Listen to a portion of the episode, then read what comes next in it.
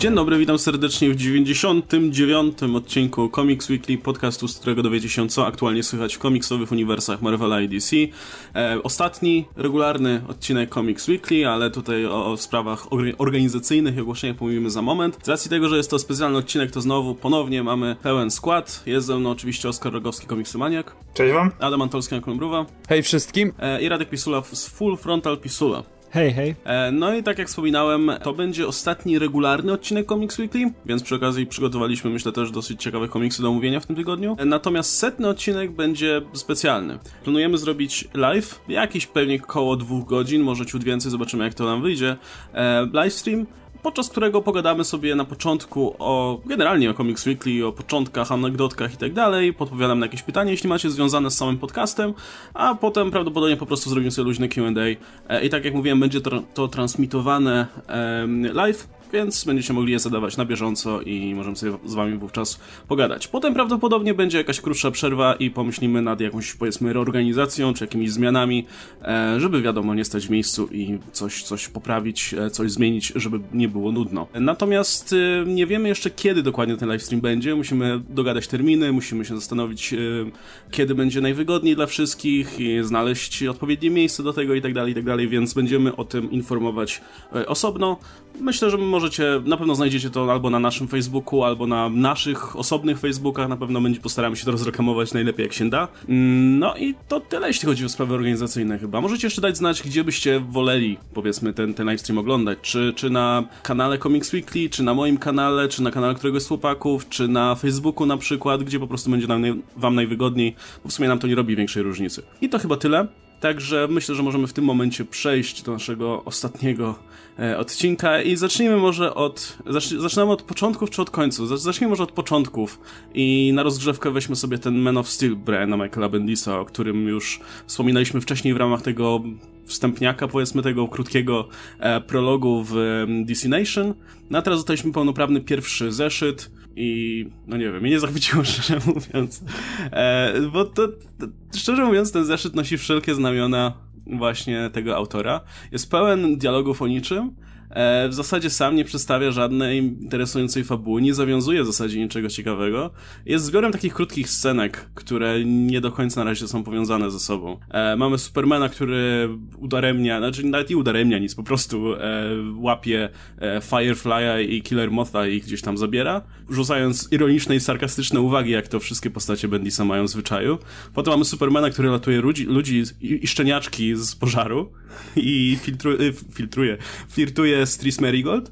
Ehm, a potem mamy tego dziwnego, przekokszonego przeciwnika, który chce zajebać Krypton, ale, ale mu nie pozwalają. Nie wiem, jak on się nazywa, pamiętacie? Zorak? Czy Ro- Rogol, Rogol. Jak Rogal, tylko powiedziane jakoś, nie no wiem, po śląsku czy coś. Na, i sumie, a, jeszcze na koniec oczywiście y, mamy, mamy scenkę z Clarkiem Kentem, który jest Daily Bug... Daily Bug, chciałem powiedzieć. Daily Planet. Um, a potem patrzy na zdjęcie Lois i Jonathana tak tęskno i mamy retrospekcję, jak oni nagle znikają, czy coś w tym stylu. I koniec. I w zasadzie czuję się, jakbym, jakbym nie czytał tego zeszytu, to bym wiedział tyle samo o tym komiksie, co, co wiem po jego przeczytaniu, więc...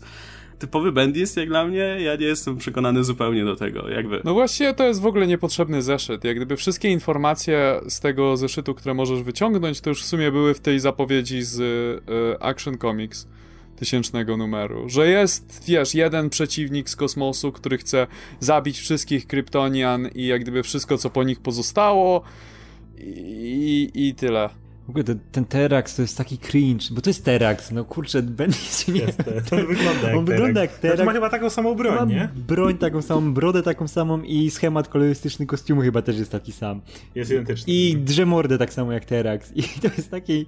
Tak nie pasuje do tej reszty, bo mamy tego, tego typowo bendisowskiego bohatera, tak jak Łukasz mówił, który rzuca te śmieszne rzeczy, co nie pasuje zupełnie do Supermana, jak leci z tym Killer Mothem i e, Fireflyem. I tam, wiesz, sobie robi heheszki, bo Batman bywa tak, aha, inaczej załatwił, a ja to tutaj, ohoho. Mówi, Jezus Maria, to tak nie pasuje do Supermana. Widać, że zresztą Bendis od razu co wyskoczył z tego Ironmana, nie? Gdzie ten jechał tym Starkiem i Stark to jest idealna postać, która pasuje do jego pisaniny, bo to jest taki, wiesz, Bendis na, na wielkim Bendisie, nie? I, a do Supermana to nie pasuje. I jak ta fabuła tego Supermana, który ratuje te kotki, te pożary, tam hucha na nie dmucha, i za chwilę mamy tego Terraxa, który drze mordę, i tego znowu wracanie do tego, do tego wątku Krypton wybucha i ktoś był zamieszany, już każdy, ciotka May chyba była zamieszana w wybuch Kryptona, bo nie ma, nie ma osoby, która była niezamieszana. Ja jestem zamieszany w wybuch Kryptona, ja się boję, że mi się Superman na chatę wpieprzy w końcu. No. I to, to tak nie pasuje, nie, nie, nie podobało mi się. No. Według mnie było mech, okej, okay, nie? Jakby ja byłem bardzo znudzony ranem Tomasiego już od dłuższego czasu, więc nie poczułem, że to jest jakoś dużo gorsze niż yy, końcówka Tomasiego. Mówisz... No ostatnich zeszytów przynajmniej nawet nie czytałem, bo się znudziłem.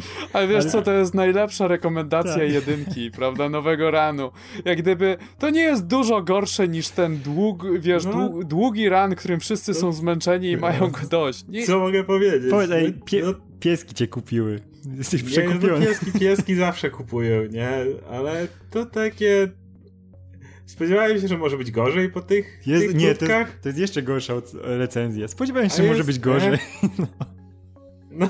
No nie wiem, ja bym chyba wolał jednak czytać dalej o Supermanie z Jonathanem na farmie, bo tam chociaż było trochę serca, a tutaj mam wrażenie, jakbym czytał każdy inny komiks Bendisa, tylko z podstawionymi bohaterami. Ja bym chciał, jedyna rzecz, którą bym chciał, to żeby się okazało, że ro, ten Rogol, to cały ten, cały ten tekst napierdala, tak jak już Krypton wybuchł.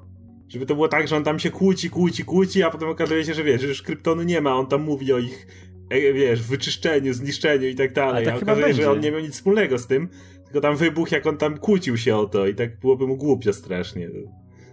To byłoby fajne, ale nie, no takie... Nie. No, to jest taki komiks. Więcej, ja no tak, to jest taki ale komiks. To, to... Tak, wiecie, komiks, który jest tą jedynką miniserii, który jest tylko mech, to jest trochę słabo. Ja bym jeszcze zrozumiał, że sama miniseria jest taka sobie, żeby była, żeby była zapychaczem przed regularnymi seriami. No ale kurde, ten pierwszy zeszyt powinien jebnąć, no, żeby, żeby, żeby wiecie, no, z dużym, żeby ten Bendis z rozmachem zaczął ten swój run, nie? A, a tak mamy wielkie, wielkie wejście uznanego autora, e, który zabiera się od razu za ikonę w ogóle komiksów superbohaterskich i, i, i wysrywa takie, taką rzadką kupę, no. Ja nie wiem, czy Bendis jeszcze potrafi z rozmachem, szczerze mówiąc. Pogadamy sobie dzisiaj chwilę Iron Man sześćset i ja nie jestem pewien, czy Bendis jeszcze... Ale z, z drugiej strony ten komiks to jest taka esencja Bendisa w ostatnich latach. I masz Bendisa przecież, masz te, no wiesz, tak, te tak. snappy dialogi, nie? Ironiczne, masz do tego tą jego próbę, wiesz, robienia komiksu superbohaterskiego. Wiedziesz, że on po latach dalej tego nie potrafi i jak próbuje robić, to jest przesadzony właśnie jak z tym drącym mordę Terraxem. Tak jak to w X-Menach na przykład jego było, nie? Że jak już coś miało być super bohaterskie, to było tak do pożygu jak z lat dziewięćdziesiątych. I no masz Bendisa. Mają reklamę. Tylko, że wiesz, brakowało jakiegoś... Z racji tego, że to ma być miniseria, która ma jednak troszeczkę przemeblować status quo Supermana, a przynajmniej tak nam to było zapowiadane, że to ma jak gdyby zaprowadzić nowy porządek. I wiemy o tym, że w późniejszych zeszytach będzie drama jakby z tym, że, e, że Lois Lane i John znikną. I to ja mam takie... Dlaczego po prostu nie mogliby na dobre... Nie, moż, nie moglibyśmy dostać tego więcej w pierwszym zeszycie, żeby nas zachęcić, bo mamy tylko tę ostatnią stronę, gdzie ich pożera, nie wiem, jakaś ściana antymaterii czy coś takiego. Natomiast e, poza tym, jak gdyby w tym komiksie nic się istotnego nie dowiadujemy i nie ma takiego zawiązania akcji, które by, które by chci, który, przez który by chciało mi się sięgnąć po następny zeszyt. Nie, to wygląda, wiesz, jak taki zbiór e, króciutkich... E, takich krótkich historii, które wrzucasz na koniec innych zeszytów, nie? Żeby zareklamować tę serię. E, tak jakby je pozbierali do kupy i złożyli z tego jeden zeszyt. E, nie wiem, no dla mnie to, to w ogóle nie jest mój Superman, to jest ten, ta, to, to mi przypominało tego fejkowego Supermana z Justice League, tego, wiecie, który niby też się uśmiecha, niby też jest klasycznym Supermanem, ale wiesz, że jest syntetyczny i nie wynika z niczego i, i po prostu został stworzony od zera, tak żeby przypominać prawdziwego Supermana. Jeszcze ma ten uśmiech, któremu kompletnie nie ufasz, więc e, no nie To znaczy, no wiesz, tutaj jest cała masa supermanowych rzeczy. Jak gdyby dziwię się, że nie ma w zeszycie momentu, w którym zatrzymuje pociąg, bo to są takie najbardziej klasyczne... Samolot chyba łapie. S- łapie samolot, ale nie, jeszcze powinien zatrzymać pociąg. Albo pocisk. I, to, i, wtedy, I wtedy to by było, wtedy to już byłby pełen komplet, no bo, no bo tak, łapie przestępców, nasłuchuje ludzi za pomocą swojego super słyszenia i słyszy coś, co jest u, jakby urocze, ratuje ludzi z pożaru. Dzieje się masę rzeczy w tym komiksie, ale żadna z nich nie jest istotna tak naprawdę, bo wiemy, że Superman to robi cały czas, prawda? I to są rzeczy, które widzieliśmy, jak Superman to robił tysiące razy i... Tylko, że tym razem to pisze Bendis i to jest no. tyle. Mógłby, mógłby zatrzymać samolot pociągiem, to by było fajne. E, Okej. Okay. No dobra, słuchajcie, tak jesteśmy przy tym Bendisie, to jeszcze krótko o tym Iron Manie wspomnianym w takim razie. E, tutaj zaczyna się nam run, a, znaczy t- tutaj mówiliśmy o, o rozpoczęciu runu Bendisa w Supermanie, a, a natomiast teraz mówimy sobie o zamknięciu runu długiego i burzliwego runu Bendisa w Iron Manie. I Był, był plan, żeby, żebym to też przeczytał, ale jak zobaczyłem dwie ściany tekstów dw- na dwóch kolejnych splash page'ach, a potem powtórkę na każdej, co drugiej stronie mniej więcej, no stwierdziłem, że nie, nie, mam lepsze rzeczy do roboty z moim wolnym czasem niż, niż przebijanie się przez te e, super e, luźne dialogi Bendisa, których oczywiście nie mam dość zupełnie, bo wcale nie ma ich w każdym jego komiksie, e, ale są tutaj śmiałkowie, którzy to przeczytali, więc... E, jakie są wasze wrażenia? W ogóle przeczytali. Run Bendisa, w ogóle Run Bendisa, pomijając pierwsze sześć zeszytów, które jest autentycznie dobre, autentycznie pierwsze sześć zeszytów e, Bendisowego Ironmana, to jeszcze z Tonym Starkiem, jest autentycznie bardzo dobre. Cała reszta ranu lata między nudne a nieczytelne. I ta jego końcówka to jest taka, taka jakby esencja tego wszystkiego, aczkolwiek bardziej skierowałbym się w stronę nieczytelne.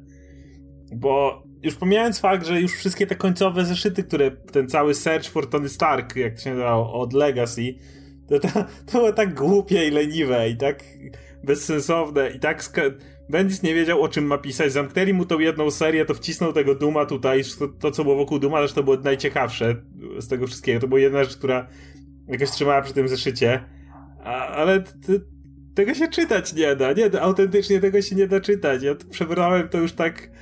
nie wiem, z obowiązku, ale to, to to nie jest coś, co nie należy mógłbym polecić i że słabe, to jest nieczytelne. Właśnie, jeszcze miał ale... jeszcze, jeszcze no. jedną rzecz tylko dorzucę, on miał jeszcze jedną serię, tą, tę króciutką International Iron Man, mm-hmm. gdzie tam poznaliśmy jego prawdziwą matkę na przykład i on też wrzucił z kolei do tej swojej głównej serii, także u- musiał upchnąć tutaj masę rzeczy i, mm. i może dlatego też ten finał tak wygląda. No, właśnie chciałem powiedzieć, że strasznie jestem zafascynowany tym, jak ten komiks jest nasrany różnymi elementami. Jezus Maria, tam co stronę pojawia się coś innego, nie pamiętałem, że się może pojawić, a Bendis chciał po prostu chyba wyrzucić wszystkie słowa, jakie mu zostały jeszcze dla Marvela.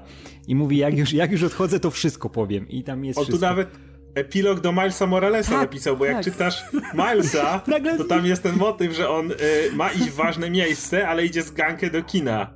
To tutaj już Bendis dopisał, gdzie on ma dojść, więc, więc mało, to tu wszystko jest. Mało, Miles. Tu widać, że Bendis miał jeszcze pomysł na serię z Blade'em.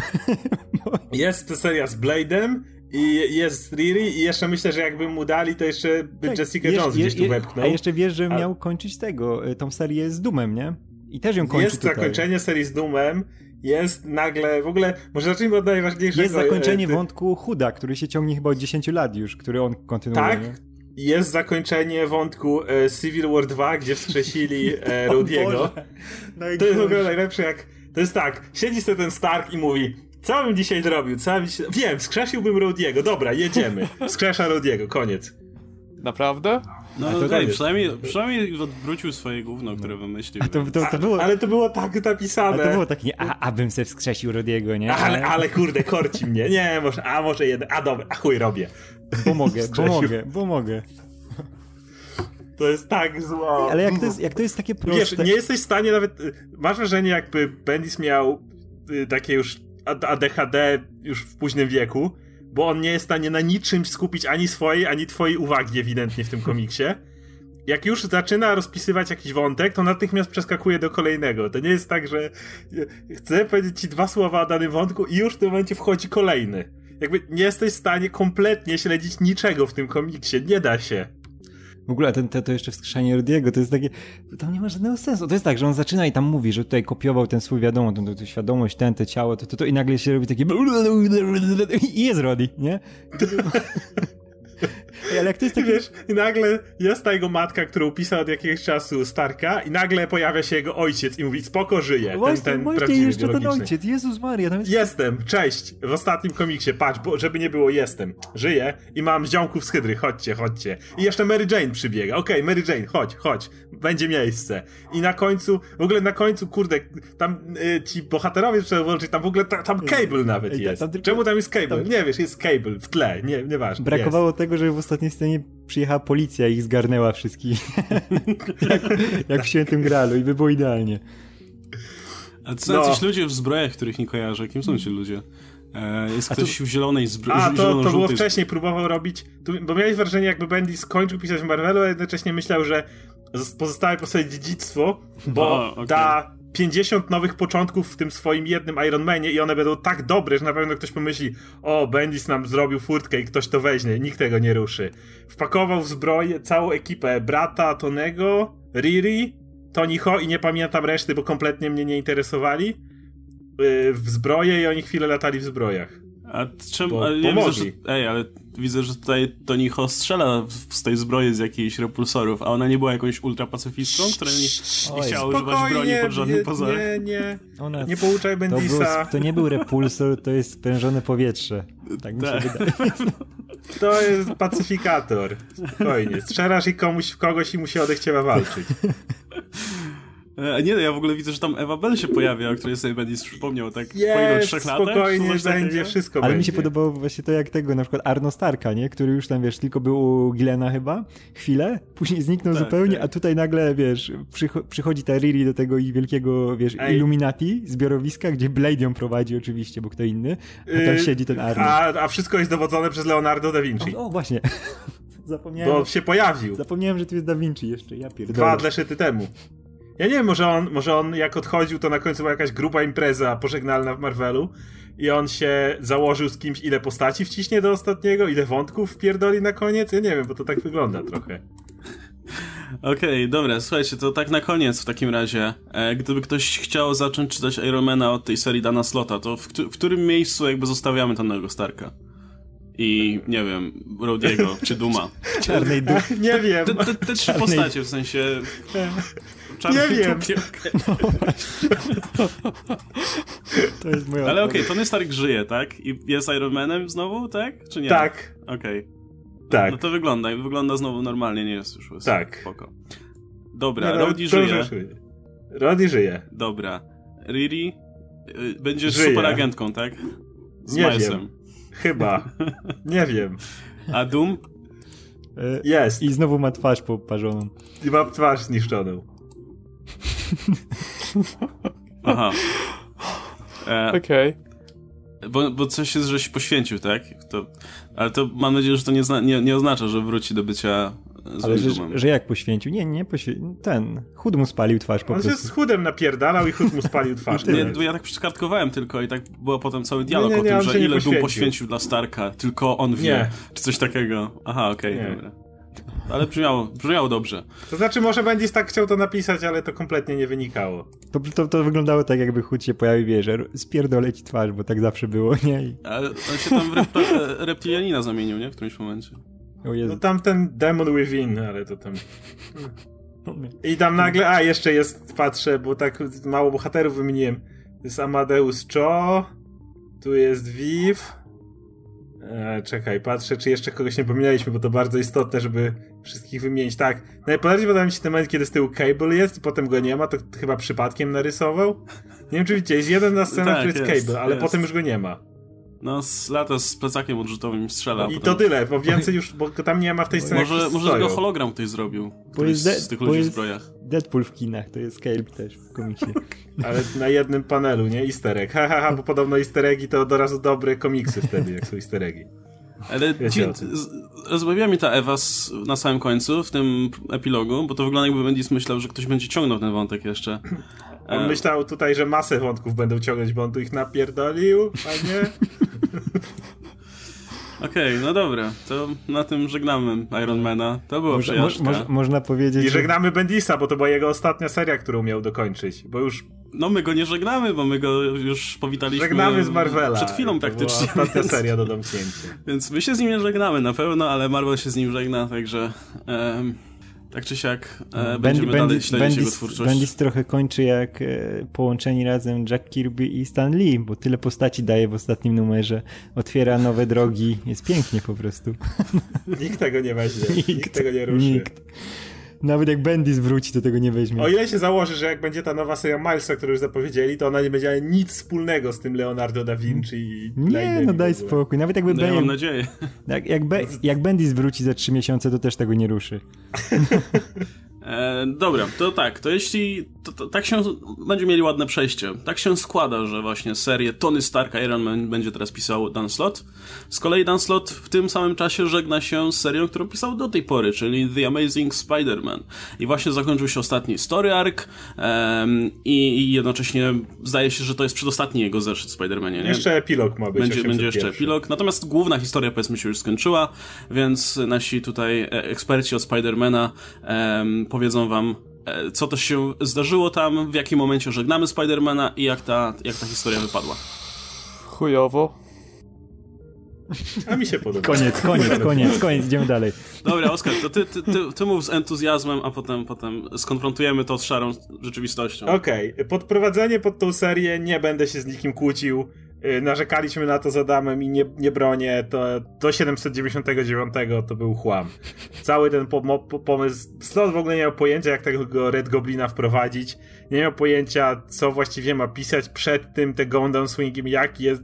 Nic nie miał pojęcia. On po prostu chciał, żeby doprowadzić do konfrontacji między tym Carnage'em, Goblinem i Spider-Manem. Nie umiał tego wprowadzić za cholerę, ale jak już do owej konfrontacji dochodzi, to mi się ten komiks bardzo podobał. Jest to masa rzeczy takich jak yy, powiązanie Spider-Mana z jego różnymi przeciwnikami, którzy już dawno w sumie Spider-Man powinien co do nich zmienić trochę zdanie, ale tego nie zrobił. I tu parę rzeczy mu, na parę rzeczy mu otworzono oczy, jak na przykład Venom, jak Superior Spider-Man. Podobał mi się na przykład ten cały motyw z ciocią May i Superior Spider-Manem, bo wręcz mieliśmy obawy co do tego, w jaką stronę pójdą z Superior Spider-Manem. Wszystko wskazuje na to, że jeszcze w epilogu ewidentnie pójdą w tą, w którą bym chciał, to znaczy, że prawdopodobnie wróci jako po prostu Superior Spider-Man prędzej czy później, to mnie cieszy bardzo. Podobał mi się ca- cały ten motyw z... Znaczy, jak tych przyjaciół jego wyłączono w podejściu, to było słabe, ale cały motyw jak z Flashem to poprowadzili, pogrzeb Flasha mi się bardzo podobał. Samo starcie pomiędzy Spider-Manem a Goblinem na Times Square uważam, że było świetnym domknięciem. Było naprawdę epickie starcie między dwoma największymi rywalami, naprawdę na poziomie takim, jakbym z osiemsetnego numeru chciał wyciągnąć. Wszystko, wszystko, cał, wszystko, co między nimi zaszło w tym momencie, uważam, że wypadło super. Story arc J. Jonah Jamesona dalej się rozwija i dalej liczę, że jeszcze będzie dalej się rozwijał, bo to jest coś, czego nigdy nie mieliśmy.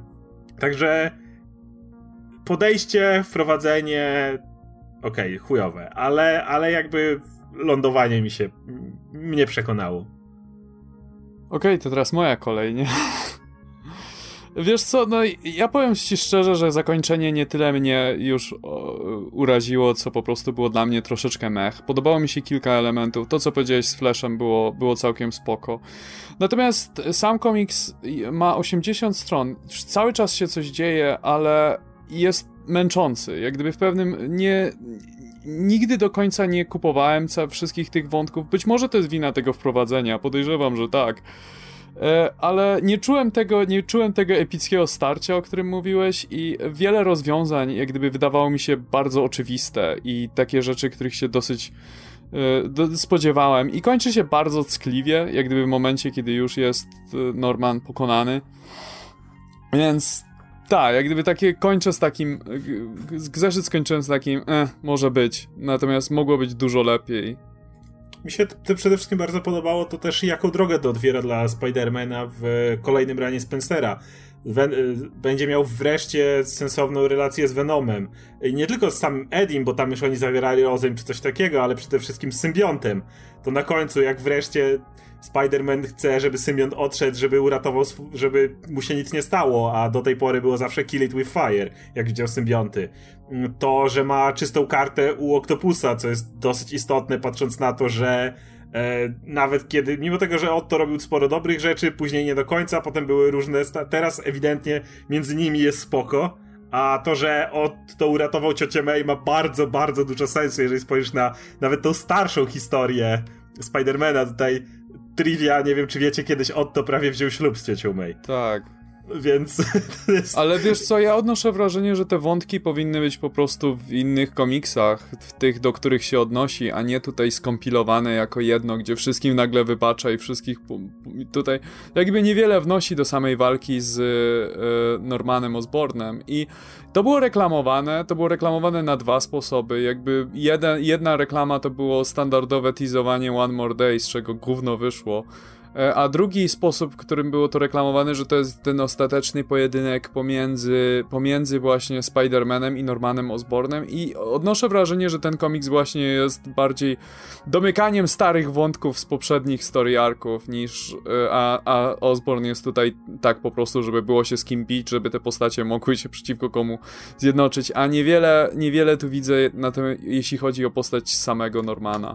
Ale według mnie to działa właśnie dlatego, że kto inny jak Osborn byłbyś ta, tak dużym zagrożeniem, szczególnie jeszcze wziąłeś Goblina, wziąłeś symbiont, dwie, dwie największe rzeczy, i kto inny byłby lepszy do tego, żeby z, zmusić wiele osób do tego typu współpracy, żeby podomykać te wszystkie wątki. Plus, yy, mówię, wątek J. Jonah Jamesona, który najpierw spieprzył sprawę, potem stara się pomóc jak tylko może, jak tam dzwoni do Broka, wysyła tego swojego Spider-Slayera, różnie mu idzie i... Yy, jakby ten też ostatni moment, kiedy on chce zastrzelić Osborna, i jest jakby, według mnie to jest też e, najbardziej najlepsze podsumowanie Spidermana w tym, w tym jednym momencie, kiedy to jest gość, który jest w stanie przyjąć kulkę za Osborna, który zrobił wszystko, co do tej pory Osborn zrobił jemu.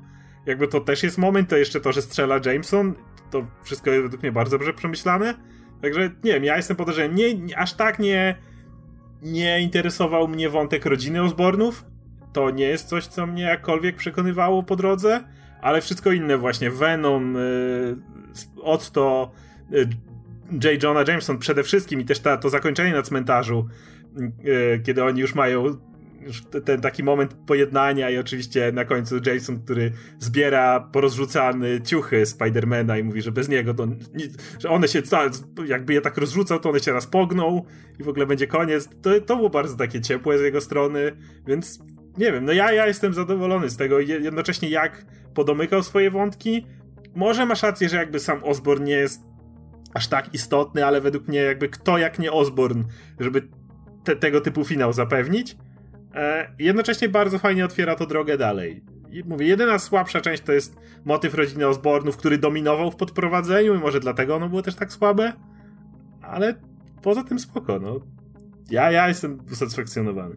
Ja w ogóle nie, nie, nie szczególnie ru- lubię Red Goblina, jakby to jest, to mi się wydawał taką strasznie, no oczywiście to jest na wpół Carnage, więc to jest logiczne, ale no to, to się stał taką kompletnie jednowymiarową postacią, takim o haha, zniszczę wszystko, zabiję wszystkich, i nie czułem tego, wiesz, tej inteligencji Osborna, która jednak zawsze była charakterystyczną cechą tej postaci, że jest to wszystko zaplanowane, przemyślane i tak dalej. To jest troszeczkę tak jak w, na koniec Arkham Asylum masz yy, gry, masz Jokera, który dostał, dostał po prostu w, Venom Bane'a i, i, i był wielkim takim Hulko Jokerem.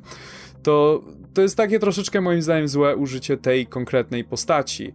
E, także chciałem dodać, że epilog z Osbornem został wzięty praktycznie z Batman Forever, gdzie jak gdyby spotyka Osborna w szpitalu i o, i, i, ty Spider-Man, jesteś Normanem Osbornem. No to było, to było dosyć... To, okej, to je, trzeba było jakoś rozwiązać to, że Norman Osborn nie może znać tajnej tożsamości e, Spidermana, ale no też to było moim zdaniem takie dosyć proste i nie, niezbyt interesujące.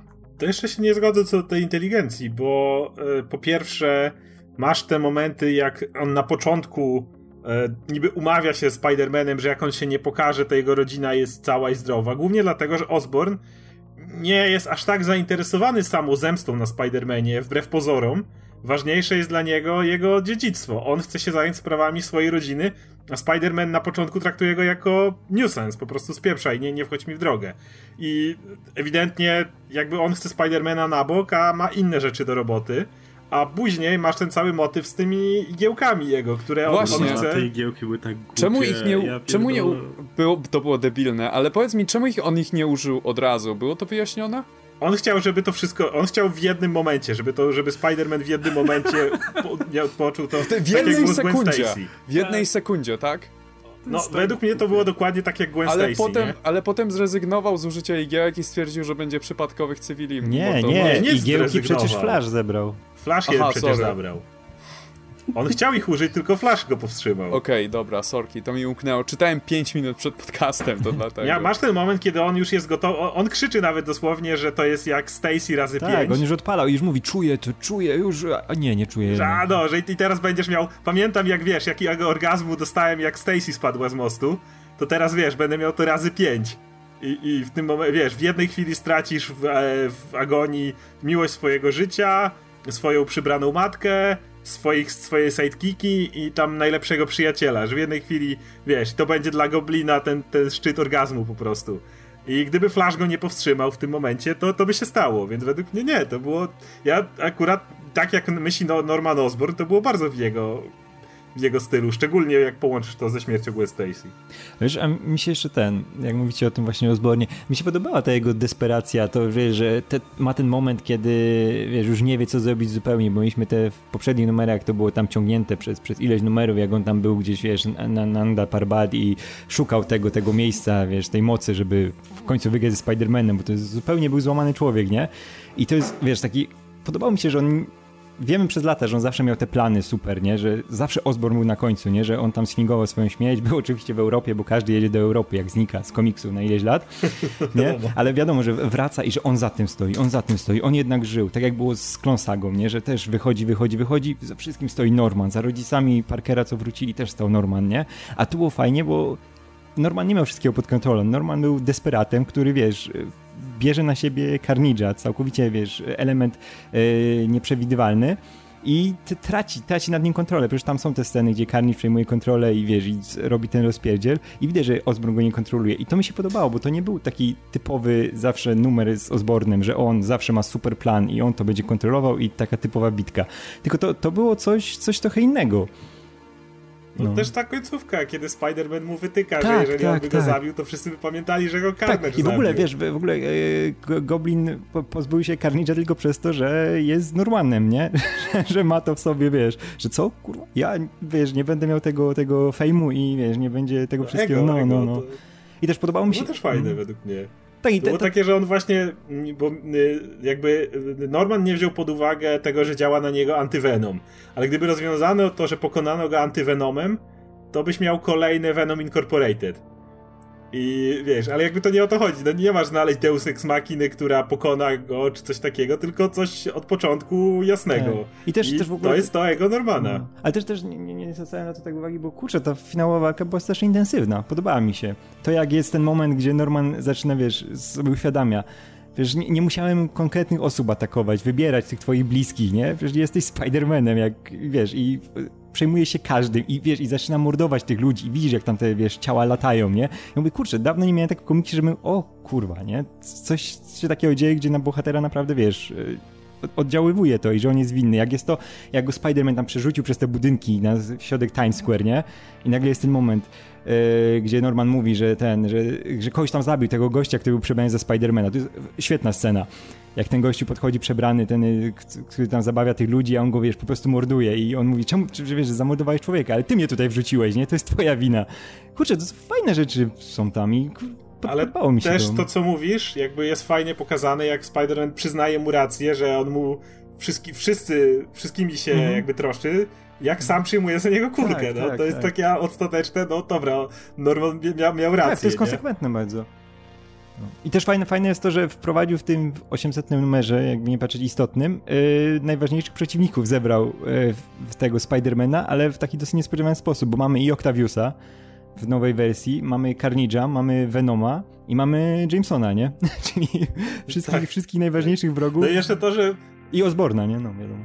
I, I właśnie jest to, to te wszystkie no. rzeczy, które wyda, mogą się wydawać cheesy, ale według mnie są adekwatne do tego finału, czyli że Spider-Man sam przyjmuje na siebie znowu tak, symbiont tak, Venoma tak, na chwilę, tak. o, właśnie, ale jakby jest, na tak, zupełnie tak, innych zasadach. Te najważniejsze momenty, które są z jego kariery. O, patrz, jest nawet ten, tak, jest, tak. jest Harry na tym, na lotni, jako goblin prawie, że nie? Harry na lotni i nawet jak przebija tego, no to Spider-Man to wiesz, tam jest przebicie czwartej ściany, tak, jak mówi tak. Classic. Kurczę, to, to miało być trochę, trochę greatest hits, mówię, ale ca, ca... o co chodzi w tym osiemsetnym tak. numerze? Ja mówię, ta, ta, ta historia była rozpitolona całkowicie od początku. Ona, tak, tak, ale, ale przynajmniej druga część tego finałowego numeru była naprawdę okej. Okay. Mi troszeczkę brakowało, bo jest wspomniany wątek o tym, że jak gdyby Osborn w swojej głowie dzieli troszeczkę umysł z Cassadejem i to pod sam koniec staje się naprawdę jasne w tym momencie, jak praktycznie przejmuje jego ciało. I to jest jak gdyby wprowadzone pod samiutki koniec mm, i y, wydaje mi się, że wydaje mi się, że byłoby dużo bardziej interesujące i ciekawe, gdybyśmy ten konflikt mogli, konflikt wewnętrzny y, Red Goblina zobaczyć troszeczkę wcześniej. Dlatego, że to jest takie haha, twoje ego cię, przed tym cię pokonam i to jest taki zwrot fabularny. Natomiast wydaje mi się, że to, to, to jest taka interesująca część historii, która została niedopowiedziana. Ale ja tak tego nie tak rozumiem. Samo, tak samo... Ja, y, tak nie samo... wydaje mi się, żeby on dzielił. Poczekaj, daj mi dokończyć. Jaśnie. No, no, w jego oku się pojawia. I co jest tak... raczej jego wyobrażeniem no, tego, wydaje, co by się... Tak. Że to jest, to jest wyobrażenie. Jego wyobrażenie, co by się stało, jeżeli to Carnage, za, jeżeli jako Carnage zabije Spidermana. To nawet raczej... jeżeli to by były halucynacje czy jego obsesje, to chciałbym to po prostu, chciałbym tego więcej. I brakowało mi też, pe... tutaj szybko kartkuję, żeby zobaczyć, czy, czy nie było to wspomniane z dwa razy, ale żeby Spider-Man właśnie jakoś, nie wiem, porozmawiał z Venomem dosłownie, gdzie jest jeden, jest jeden moment, tutaj widzę, w którym się żegna z nim, ale też nie jest to Też nie jest to rozwinięte. Ten komiks nie jest zły, ten ostatni numer, poprzednie były okropne, ale taki trochę... Eh. I, i, i, nie, i, prze, I końcówka nie sprzedała mi całej, całej historii, do wszystkiego, co prowadziło do tej pory. Łukasz, może ty się wypowiesz? Jezu, ten komiks jest zły, ja pierdolę. To jest, znaczy konceptualnie on jest jeszcze okej, okay, te pomysły, ja, ja bym kupił te komiksy, na, komiksy, te pomysły na papierze, to, to że przeciwnikiem, już mi się trochę zlewają te zeszyty, więc będę mówił o całym story arku, ale przede wszystkim o tym ostatnim zeszycie. Całkiem fajną opcją jest wzięcie właśnie go, Goblina i, i Carnage'a i połączenie ich w jedno, e, bo to są dwa niebezpieczne przeciwnicy i tak dalej. Spoko jest to, że, że wprowadzono te poboczne postacie, czy raczej, że one tutaj odgrywają jakąś rolę, tylko że to nie ma sensu w tej historii. Masz na przykład ten motyw z, Ven- z symbiontem Venoma. Pojawia się Eddie Brock, tak z dupy. E, broni trochę tej, tej, tej, tej Mary Jane. No, oczywiście on żadnej roli nie odgrywa tutaj, on tylko s- dostaje tym ogniem i stwierdza, okej, okay, weź symbiont. E, I masz tego Spidermana w symbioncie przez resztę zeszytu tego ostatniego. Tylko, że po co? Ten symbiont mu nic nie daje kompletnie. Jakby nie widzisz niczego, co on by mu daje. Wszystko się dzieje tylko w dialogach, tylko i wyłącznie. I w zasadzie nie, jest... Ten, jest, jest moment, że zepsuł mu web shootery. Nie dostałby się tam bez symbionta. On jest wyraźnie powiedziane, że on, okay. że on nie może na sieciach się bujać. Okej, okay, web shootery to jest najstarsze Deus Ex Machina w Spider-Manie. I one się zawsze psują, ale nie, ale masz, masz ten moment, ale nie, ale masz ten moment, no, gdzie on mu specjalnie, wiesz, miażdży ten, ten, ten, ten yy, Osborn, nie? Masz, masz tą scenę, przecież to jest, gdzie go trzyma za te łapy i mu miażdży specjalnie. No. To by Slott wtedy wpisał Milesa, który mu rzuca swoje, whatever, to jest akurat najmniejszy problem. Miles jest w szpitalu. Ten, ten... Jak, jak wy to czytacie? No przyszli i będą hejto, u, u, u, u, zaś się No zagłuszę. nie, ten, ten Venom nie ma żadnego sensu. I w ogóle cały ten komiks jest napisany w ten sposób, że Slott po prostu mówi ci o wszystkim w dialogach i nie pokazuje ci tego. Masz praktycznie... Ma, Jezu, ile tam jest takich okropnych, cringe'owych dialogów, gdzie wszyscy się spuszczają, jaki ważny i dobry jest Spider-Man. Cała ta jest, wymiana zdań z Flashem jest straszna po prostu. To jest takie, eee. ty jesteś moim bohaterem, największym, jakiego miałem i zawsze Ej, patrzyłem pasuje, twoją stronę, a potem jest w drugą stronę i nie, to, to ty jesteś moim bohaterem. Ale to są rzeczy, które wypadałoby pokazać, a nie o nich mówić cały czas. Eee, Właśnie ale oni nie pokazali, Flash za niego pokazywali od lat, nigdy sobie tego nie powiedzieli. Ej, Flash za niego Ale właśnie, Flash wiesz, dobrze by było, żeby sobie powiedzieli to w innej historii. To, to był mój argument. Dalej jest jeszcze, jak ciocia May mówi, nie, tutaj, że Spider-Man jest zawsze ważny i tak dalej. I tak praktycznie cała historia opiera się tylko i wyłącznie na tym, co bohaterowie mówią mu, hej, to jest ważne, musisz zrobić to i tak dalej, jesteś ważny. E, ja, ja, dlatego ja, ja w ogóle nie czułem żadnego napięcia, ani nic w tym stylu. Tym bardziej, że sama fabuła też jest maksymalnie przewidywalna. Cały ten poprzedni zeszyt przed tym ostatnim, to jest, ta, ta, to jest ten idiotyczny chwyt Znaczy, no, wiadomo z czego on wynika. Gdzie e, Red Goblin musi sklepać wszystkich, żebyśmy uwierzyli, że jest niebezpieczny faktycznie, e, a potem w ostatnim zrzucie okazuje się, że wcale nie do końca, bo nie jest ani tak nieprzewidywalny jak Carnage, ani nie jest tak inteligentny jak Norman Osborn, jest po prostu kimś na kształt Jokera, który chce zrobić wielkie show, nic więcej. E, więc no, ja tego nie kupuję kompletnie. Jedyna rzecz, która mi się podobała z tego wszystkiego, to ten epilog, który był, był całkiem fajnie napisany e, i ładnie narysowany zresztą. A, no i ta, te fragmenty, większość tego story arku i fragment w tym ostatnim zeszycie ilustrował Stuart Timonen i robił fantastyczną robotę. E, tylko akurat projekt tego Red Goblina jest, jest naprawdę kiepski. Wygląda jak jakiś wielki czerwony jaszczur po prostu, nie wiem czemu. Ale tak poza tym ilustracje były super. Natomiast no fabularnie to jest takie, to weźmy najważniejsze rzeczy ze Spidermana i sklejmy je na ślinę, żeby po prostu były. Ehm, tylko, że to jest coś, co Slott robi od dawna, jakby on ma, myślę, problem z pisaniem dialogów po prostu. Wszystkiemu chodzą takie maksymalnie cheesy. Ehm, sceny w ogóle z tym, ma- z tym normim, w tym zeszycie. Ja nie wiem, czy Dan Slott kiedyś spotkał prawdziwe dziecko w życiu i wie, że dzieci nie mówią w ten sposób, jak, e, ma- jak młodociani aktorzy w... Normi nie jest normalnym dzieckiem. W telenowelach z lat pięćdziesiątych. On, on mówi mniej więcej w takim stylu, to jest... To, to, to jest straszne. Ale to też akurat, to ja, akurat to ja odebrałem, że to jest, wiesz, to jest tak Carnage sobie wyobraża, że dzieci się no. zachowują bardziej niż jak, niż właściwy normi, bo normi ledwo co jak gdyby panuje nad, nad ale Carnage'em, nie, nawet ale przed, jeśli nawet wcale... przed przejęciem przez Carnage'a mówił w taki Ty... bardzo nienaturalny sposób. Ale Normi sposób. Też nie jest zwykłym dzieckiem. Normi nie był wychowywany jak no zwykłe co, dziecko. Wiesz, jak gdyby cała reszta bohaterów mówiła normalnie i te dialogi by, były sensowne, okej, okay, to bym w to uwierzył, ale, ale nie. Więc ja czekam go bardzo, aż, aż serię przejmie ostatecznie Nick Spencer i myślę, że wtedy będzie się to dało czytać. A tak póki co, no to miałem, mówię, miałem sporo podejść do, do Spidermana Dana Slotta i jedyne serie, które mi się podobały, znaczy te jedyne story arc, jakie mi się podobały, to był Superior Iron Man, ten Spider-Man, w głównie dlatego, że, że ten Octopus mu le- znacznie lepiej wychodził, aczkolwiek tam zakończenie było straszne. E, no i Spider-Verse, gdzie było dużo, gdzie było dużo pająków e, i tyle. Poza tym miałem masę podejść, ani razem mi się to nie, ba- nie podobało. Myślę, że po prostu nie kupuję wy- tej postaci wykonania Dana Slotta. E, Ej, ale, dużo ale nie się zapoznam leczysz... w wykonaniu kolejnego Ej, ale, ale zakończenie to najlepsza część Superiora. To jest najgorsza część. Nie, to jest tak łzawe jak ten fragment z Flashem w tym zeszycie. Ja się zgodzę kompletnie z tym, co mówiłeś o tych łzawych dialogach i wydaje mi się, że Dan Slott chciał po prostu zostawić wszystkie najważniejsze na finał i jak gdyby w pierwszych zeszytach niewiele istotnych rzeczy się dzieje, natomiast w tym ostatnim zeszycie wszystko jest skompresowane. I być może te dialogi i te sceny wszystkie wyszły tak łzawo, bo są tak krótkie, bo jest ich dużo, ale każda indywidualna wydaje się być mocno skompresowana w tych dwóch, trzech stronach, żeby wszyscy bohaterowie mogli sobie wszystko dopowiedzieć i dlatego to tak, dlatego to tak wychodzi. Pacing tego, tej historii jest okropny. No, to prawda. Znaczy ja jestem pewien, że po prostu w wykonaniu innego scenarzysty to ta historia byłaby naprawdę świetnym, trzymającym w napięciu finałem, a niestety w wykonaniu Dana Slotta masz taką właśnie laurkę, m, którą musisz odbierać bardzo umownie, nie da rady się w to zaangażować tak w stu procentach, masz świadomość, że to jest takie, no zobacz, zobacz, Spider-Man jest bardzo ważny, jest świetnym bohaterem, przecież wszyscy ci to mówią dookoła tutaj. Ja potrzebuję mojego łzawego Spider-Mana i go dostałem i w pełni to doceniam, więc ale wie, nie wiem, ale... ja wszystkie te Wszystko, co, co mówili, łykałem. Mówię o ostatnim zeszycie, bo ja podprowadzenia nie lubię. Głównie mówię ze względu na te motywy z burnami, ale, ale ja wszystkie te... Cały ten wymiana zdań między Flashem a Spider-Manem to było takie... To było coś, czego potrzebowałem od dawna i to było coś, co, na co czekałem i dostałem to. Zarówno tuż przed śmiercią Flasha, jak i na jego pogrzebie. Ja wszystkie te łzawe rzeczy, to, to jest mój Spider-Man, sorry. Mój Spider-Man wymienia się ckliwymi tekstami z innymi i wszyscy mówią o tym, jaki jest zajebisty i ostatecznie, chociaż tak naprawdę, chociaż jego życie się pierdoli, ale nie, to jest mój Spider-Man i ja go dostałem w, te, w tym zeszycie dokładnie jak potrzebowałem. A jeśli chodzi jeszcze o motyw z symbiontem, o którym Adam mówił wcześniej i tak dalej, ja wierzę, że na takie pożegnania przyjdzie jeszcze czas w tym osiemset jeden numerze. Jakby tutaj było sporo, było bardzo intensywnej tej akcji napierdalany z Goblinem i z lataniem wszędzie.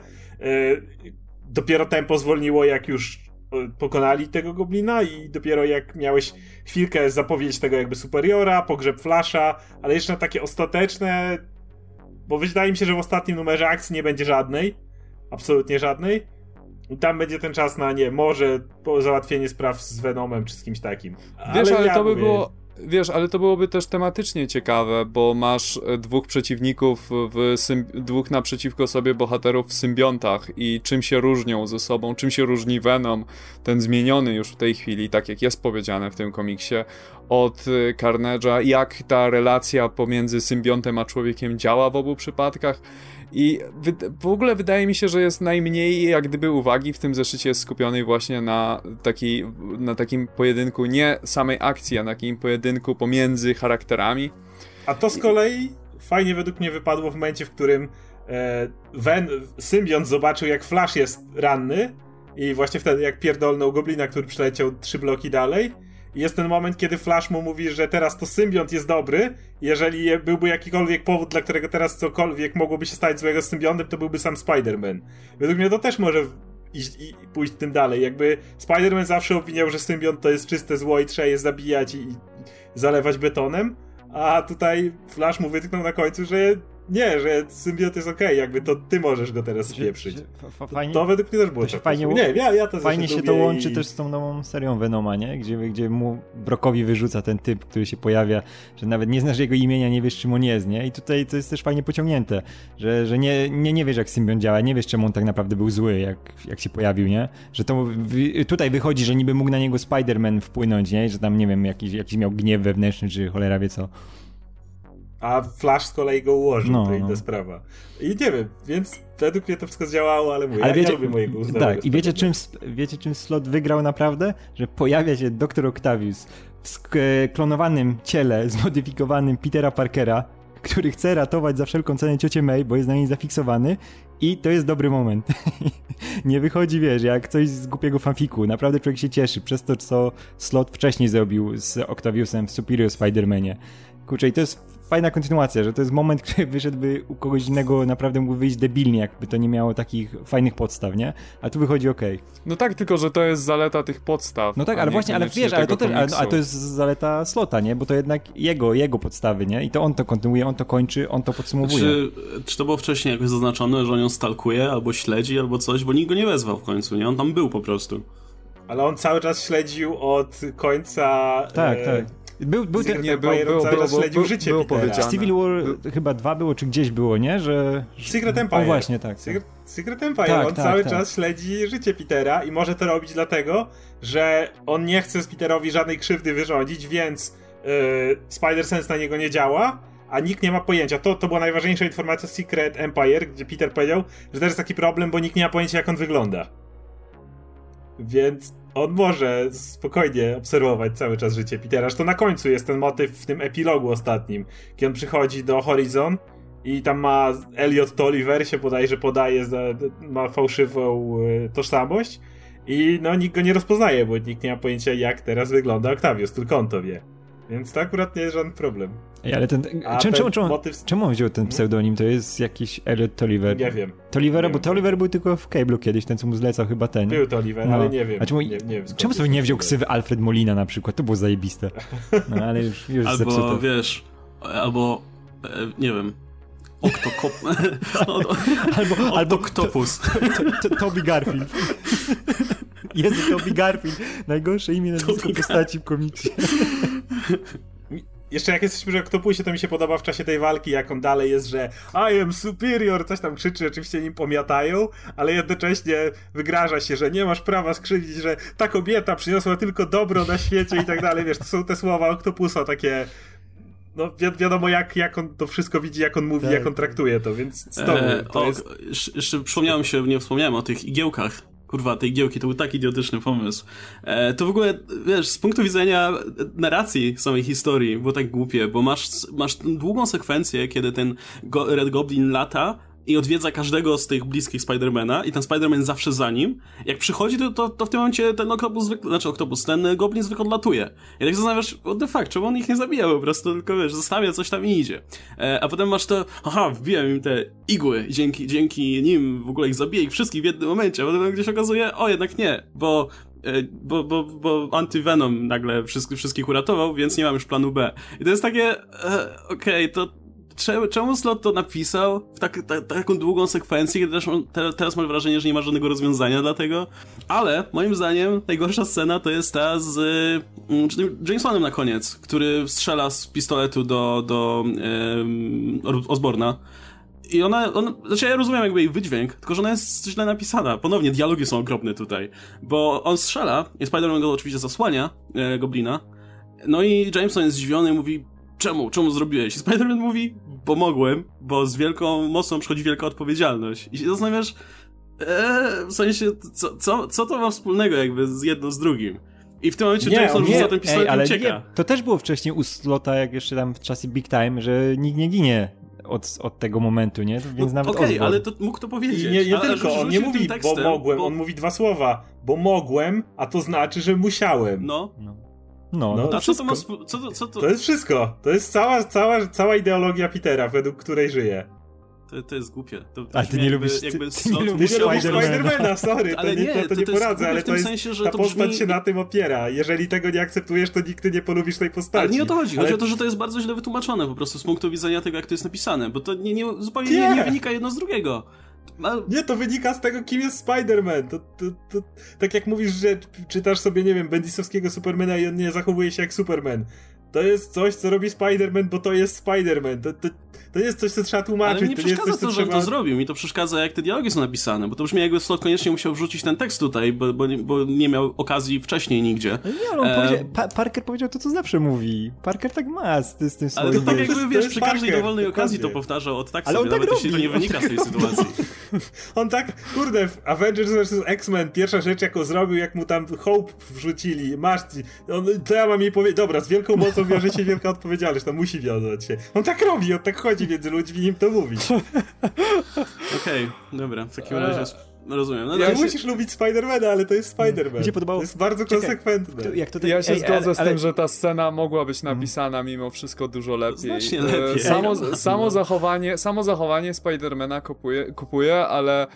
Cały, cały kontekst tej sceny, jak po prostu Norman, jak po prostu Jameson się pojawia znikąd i tak, z, muszę go zabić i nagle wiesz, jest... On biegł, on wziął, jest pokazane. No, on siedział w domu i nad tą spluwą i się zastanawiał, on jeszcze było pokazane w domu, jak tą spluwę wyciąga. No, no dobrze, no i po, dobiegł i jest taki w pełnej determinacji, zastrzela no go. Tak jest. No tak, strzelił sp- strzelił tak, Spidermana, a potem, i... potem ucieka. No, nie, bo wiesz, wiesz po prostu, tak głupio że... wygląda. Bo, bo Jameson wie, że te, te, te głupoty, które powtarza Spiderman są tak bez sensu, że stwierdzi Że...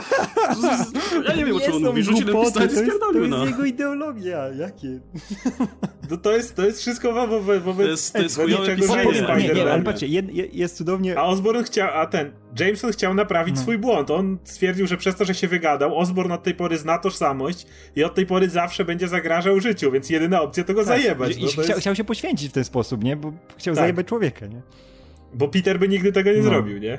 I też jeszcze tylko dodam, bo to jest cudownie ostatnio powiązane z os, chyba to ostatni albo przedostatni ten numer tego Zdańskiego. On pisze spe, spektakulara, nie? Tak. Tak.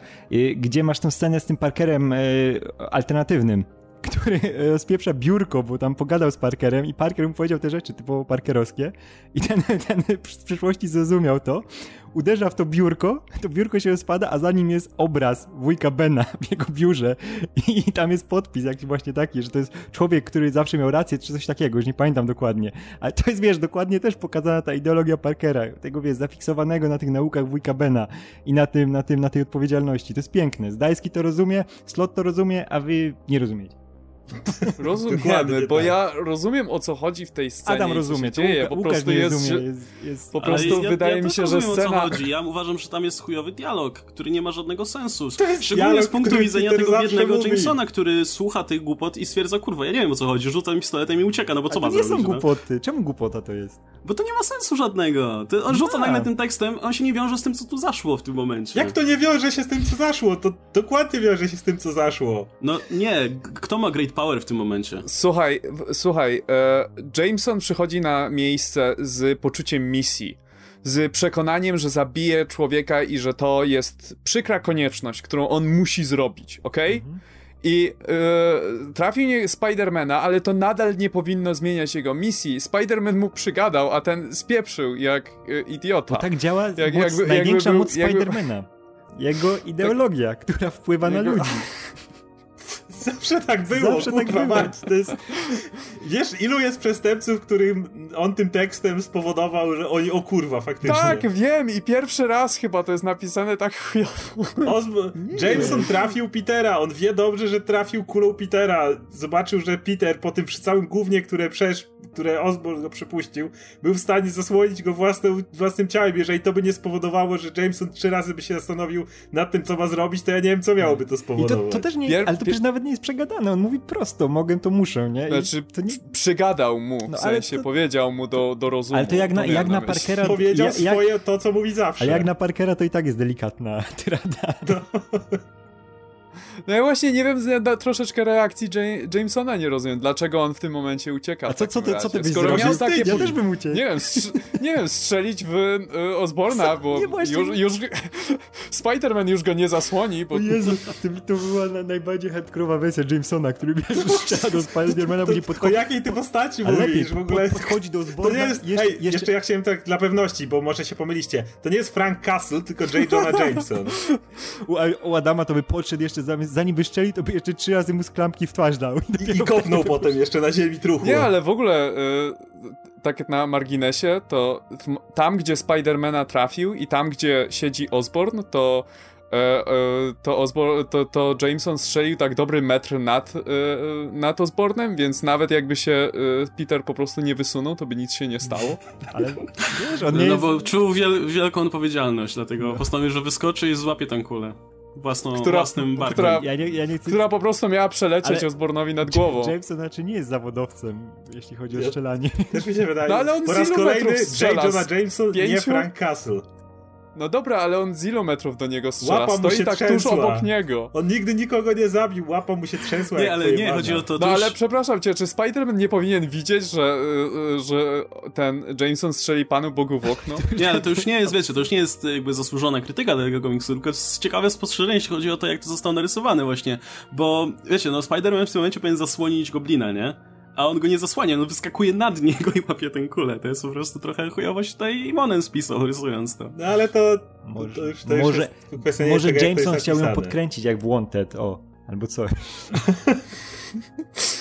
I, I co? Podkręcił Spidermana. Bo mu się pomyliło. A, no. O, matko. Dobry komiks. Chujowy. Dobry komiks. Średni. Dobra, tu... Dobra, niech, niech będzie, że okej. Okay. nie wyjdziemy, nie wyjdziemy z tego Spidermana. Możemy iść dalej. Jestem, jestem gotów przyznać, że ostatni zeszyt jest najlepszy. Okej, okay, to jest spokojowe. Jest najlepszy, pozostałe są chujowe, ale dobra. Dobra, możemy iść do następnego tematu, bo tutaj... Zostaniemy, utkniemy tu na zawsze. Dobra, co następne? Eee, ten White Batman, Knight? White Knight. Okej. Okay. Batman White Knight. Mieliśmy, mówiliśmy o pierwszym zeszycie tego, tego e, komiksu robionego przez e, Seana Murphy'ego. E, świetnego artysty zresztą, który i rysuje, i, i pisze tę historię. I, e, no i to jest przy okazji komiks, który, o którym całkiem było głośno ostatnimi czasy. Jest tam parę ciekawych rozwiązań. No jest to świat, dosłownie w jednym zdaniu streszczę to, co już mówiliśmy w którymś z poprzednich odcinków. Jest to świat, w którym Joker zostaje uleczony przez samego Batmana zresztą na siłę, e, co jest też częścią wielkiego planu, ale to swoją drogą. Zostaje uleczony ze swojego szaleństwa i staje się przykładnym obywatelem i postanawia użyć swojej superinteligencji do tego, żeby pozwać i, e, policję w Gotham i, i Batmana i ogólnie e, stać się białym rycerzem Gotham, sprawić, że, że, że miasto będzie funkcjonować lepiej, przy okazji oczywiście stawiając w złym świetle Batmana. E, no i z tego wyszła cała ośmio, ośmio, tak, ośmiodcinkowa seria, miniseria, e, która niedawno się zakończyła, w związku z tym pomówimy sobie o całej serii. Nie będziemy, słuchajcie, streszczać wszystkiego, co się działo, bo to bez sensu, natomiast pomówimy o poszczególnych elementach, które nas zrobiły wrażenie, albo niekoniecznie i proszę was tylko, że za każdym razem jak mówicie, co wam się podobało, albo co nie, to żebyście też krótko, powiedzmy, naszkicowali, dali jakiś kontekst tego, nie? Żeby ludzie, którzy nas słuchają, czytali komiksy, wiedzieli o, czy, o czym jest mowa tutaj. Więc okej, okay, słuchajcie, komu się, komu się podobał ten komiks? To może powiedzieć, że, że, że to była dobra lektura. E, od czwartego zeszytu. Zaczął być... No, bo tam jest fabuły na cztery. No bo zgodzimy się chyba, że to się bardzo wolno rozkręca. Już w pierwszym, odci- tak. pierwszym w tym odcinku, w którym mówiliśmy o pierwszym zeszycie, stwierdziliśmy, że narracja jest taka sobie, że te postacie bardzo odbiegają od swoich kanonicznych co nie, reprezentacji, co nie byłoby złe oczywiście, bo to wiadomo, jest alternatywne uniwersum i tak dalej, ale komiks nam nie... nie niezbyt jasno wyjaśnia, na czym te różnice polegają. I czasami, kiedy jest mu wygodnie, Batman jest Batmanem, a kiedy jest mu wygodniej, no to nagle się staje chorym psychopatą i, i, i faktycznie typem, który jest e, największym zagrożeniem Gotham. I tak samo jest z Jokerem. W którymś momencie, czy, czy z Jack, Jackiem Napierem oczywiście, który już nawet nie będę mówił o pierwszym zeszycie, ale o całym komiksie. Czasami się o nim mówi, że o, nic w sumie złego nie robi, żadnych zarzutów nie, nie przedstawiano, a potem na przykład mamy retrospekcję, gdzie się okazuje, że torturuje Jasona Todda w ogóle jakoś tak brutalnie i chce go zabić, więc się zastanawiasz... Mm, Czy to, to, to w końcu on był naprawdę poważnym zagrożeniem, czy nie do końca? I to się tak w, w, w trakcie tej lektury trochę... Te, te granice się trochę zacierają, że ja tak nie za bardzo wiedziałem, kto jest kim i, i jakie miejsce faktycznie tutaj zajmuje. I miałem wrażenie, że początek trochę odbiega od tego, co nam się mówi na koniec tej serii. I, nie, i wydaje mi się, że z korzyścią e, im dalej, tym było lepiej tak naprawdę, bo, bo im dalej miałem wrażenie, że, że, że, że autor coraz lepiej wiedział, co chce tak naprawdę napisać i całe to zawiązanie tej historii myślę, że już wypadło naprawdę nieźle. Miało to jakiś sens na pewno w kontekście tej historii, aczkolwiek pewnie gdybym wrócił do tych pierwszych zeszytów, to jakieś tam nieścisłości by się znalazły. Nie wiem, czy też macie takie wrażenie, bo to był mój największy problem, że nie za bardzo wiedziałem, w jakim stopniu te postaci się różnią od tych, które już znamy z, powiedzmy, kanonicznych komiksów. Ja myślałem, że to będzie zmierzać w zupełnie innym kierunku niż ostatecznie wylądowało, co jest bardzo dobre, komiks był zaskakujący, tylko że rozkręca się bardzo powoli, te pierwsze zeszyty są strasznie przegadane. I są przegadane w takimi rzeczami, które nie są szczególnie interesujące. Jak gdyby dowiadujemy się, dowiadujemy się yy, jak, co yy, Jack Napier planuje i tak dalej. I... Yy, co, by, co mi się najbardziej podobało w tym komiksie, to jest to, że jak gdyby zarówno Joker, jak i Batman mają podwójną osobowość, dlatego że yy, do, zazwyczaj w komiksach mamy to, że Batman ma podwójną osobowość, takie dwie natury w te, na, do pewnego stopnia, choć nie do końca, i Joker ma jedną naturę po prostu. Natomiast tutaj dwóch mężczyzn, jak gdyby obaj mają dwie zupełnie jak gdyby inne, dwie natury i obaj walczą jak gdyby ze swoją mroczniejszą stroną. I w przypadku, w przypadku Jokera to jest, to on dopiero co odkrył tę swoją dobrą naturę i do końca nie jest pewny, co, co o tym myśleć i co z tym zrobić do końca. Natomiast w przypadku Batmana, jak gdyby jego świat jest tak jak gdyby na krawędzi, dlatego że umiera, umiera Alfred. I musi jak gdyby na nowo nauczyć się, jak być tą dobrą postacią, dlatego że w momencie, kiedy go poznajemy, jest w kompletnej desperacji, jest w psychicznej rozsypce i dlatego staje się Staje się taki mroczny, tak, tak przynajmniej odebrałem to z tego zeszytu. Traci czego też się... kontakt ze wszystkimi dookoła, nie? Tak, czego się obawiałem, co myślałem, że te, do czego będzie ten komik zmierzać, to do po prostu kompletnego odwrócenia ról, gdzie Joker stanie się autentycznie, wiesz, tym białym rycerzem, tym dobrym gościem, który, będzie nie, który nie będzie używać przemocy, tylko pokona Batmana e, drogą sądową, a, e, a Batman po prostu wyląduje na chwilę... Ty, tymczasowo wylądował, ale wyląduje w Arkham jako po prostu złoczyńca, który wiesz... I wymowa komiksu będzie taka, że y, przemoc jest zawsze zła, czy coś takiego. Przynajmniej tak na początku jest nam zasugerowane, że w tym kierunku to zmierza, ale na, na szczęście okazuje się, że nie, te uniwersa nie są tak bardzo od siebie różne, jak nam się pierwotnie wydaje i y, Batman nadal posiada te, te w sobie tego Batmana, którego znamy z komiksów ówczesnych i Joker nadal ma swoją brutalną y, stronę takiej przemocy y, cały czas, cały czas ze sobą. Moim zdaniem dużą niekonsekwencją tego komiksu było to, że Jack Napier wciąż stosuje przemoc i wciąż y, nie boi się łamać prawa i jak gdyby używać, y, nadużywać jak gdyby innych ludzi, manipulować nimi. Pomimo tego, że powinien być dobry na tym etapie i na tym etapie cały czas mówi o tym, jak to się zmienił, jak to żałuje tego, co robił wcześniej, jak nie może, jak nie może sobie przypomnieć i mówi cały czas, że Joker gdzieś żyje w jego podświadomości, ale Jack Napier nie jest tak dużo różny od Jokera, jeżeli, jeżeli przejdzie co do czego. Natomiast scena, która była moim zdaniem po prostu fantastyczna, była wspaniała, to jest moment, jak Jack Napier idzie do swojej kryjówki, tam wita go Harley Quinn, ta Harley Quinn z Suicide Squad, ta z, kurde, z, cała pomalowana, parkowa i tak dalej, cheerleaderka.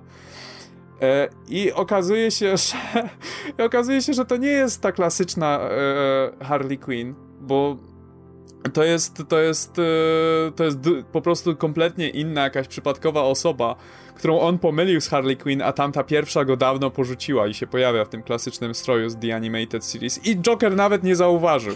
To ma sens, nie? To jest I... najfajniejsze, według mnie jedna z najfajniejszych rzeczy w całym komiksie, ta podmianka Harley i ten moment, kiedy ta dziewczyna mówi, że i on nagle nazwał mnie Harley i poszłam z nimi i on tre- opatrzył mi rękę i traktował mnie jak Harley generalnie. To, to było akurat fajne, że Joker, Joker jest gościem, który nawet nie zauważył, że się boi, ta, on i tak kocha Batmana i to było wyraźnie pokazane, że dla niego zawsze Harley stała dla oczywiście Jokera, bo Jack Napier i jego relacja z Harley wiadomo jest inna, natomiast dla samego Jokera no to miłością życia jest Batman, tak, to, a nie... To chciałem powiedzieć, że był ale... p- pięknie zarysowane to, nie? Że te, te, te, ta jego relacja homoerotyczna z Batmanem, jak jest ta fenomenalna scena, jak ta Harley tam w, roznegliżowana leży w łóżku, a on jest przy tym swoim ołtarzyk, ołtarzyk Batmana, nie? I płacze przed nim. Batmana, zresztą modlił, okładka właściwie któregoś numeru też jest z tym ołtarzykiem, nie? Że on tam jest plecami i ten, i płacze, tam, tam się katuje nad tym, to jest fantastycznie. To było super w tym komiksie, natomiast mój problem z nim jest taki, że on nie tyle co...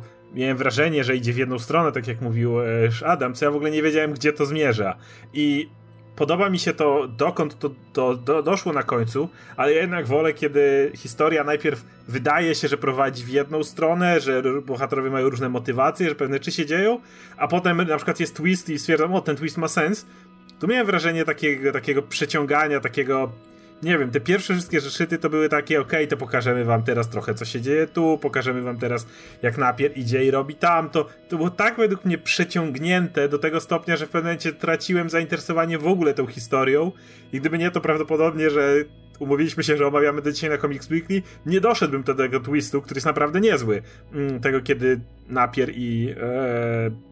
I Batman zaczynają współpracować, bo muszą, bo e, sytuacja ich do tego zmusza i kiedy zna- znajdują między sobą pewną nić porozumienia e, i mamy tu ten cały wątek też prawdziwa Harley kontra fałszywa Harley. Ta końcówka jest naprawdę dobra i wszystko, co tam się dzieje. Też to, że jednocześnie Gordon, który chciał będzie ścigać i aresztować Batmana, też przyznaje, że je- nie do końca miał rację, jakby nikt nie miał do końca racji. To też wszystko fajnie działa, ale ile to trwało po prostu, żeby cokolwiek się zaczęło ciekawego dziać.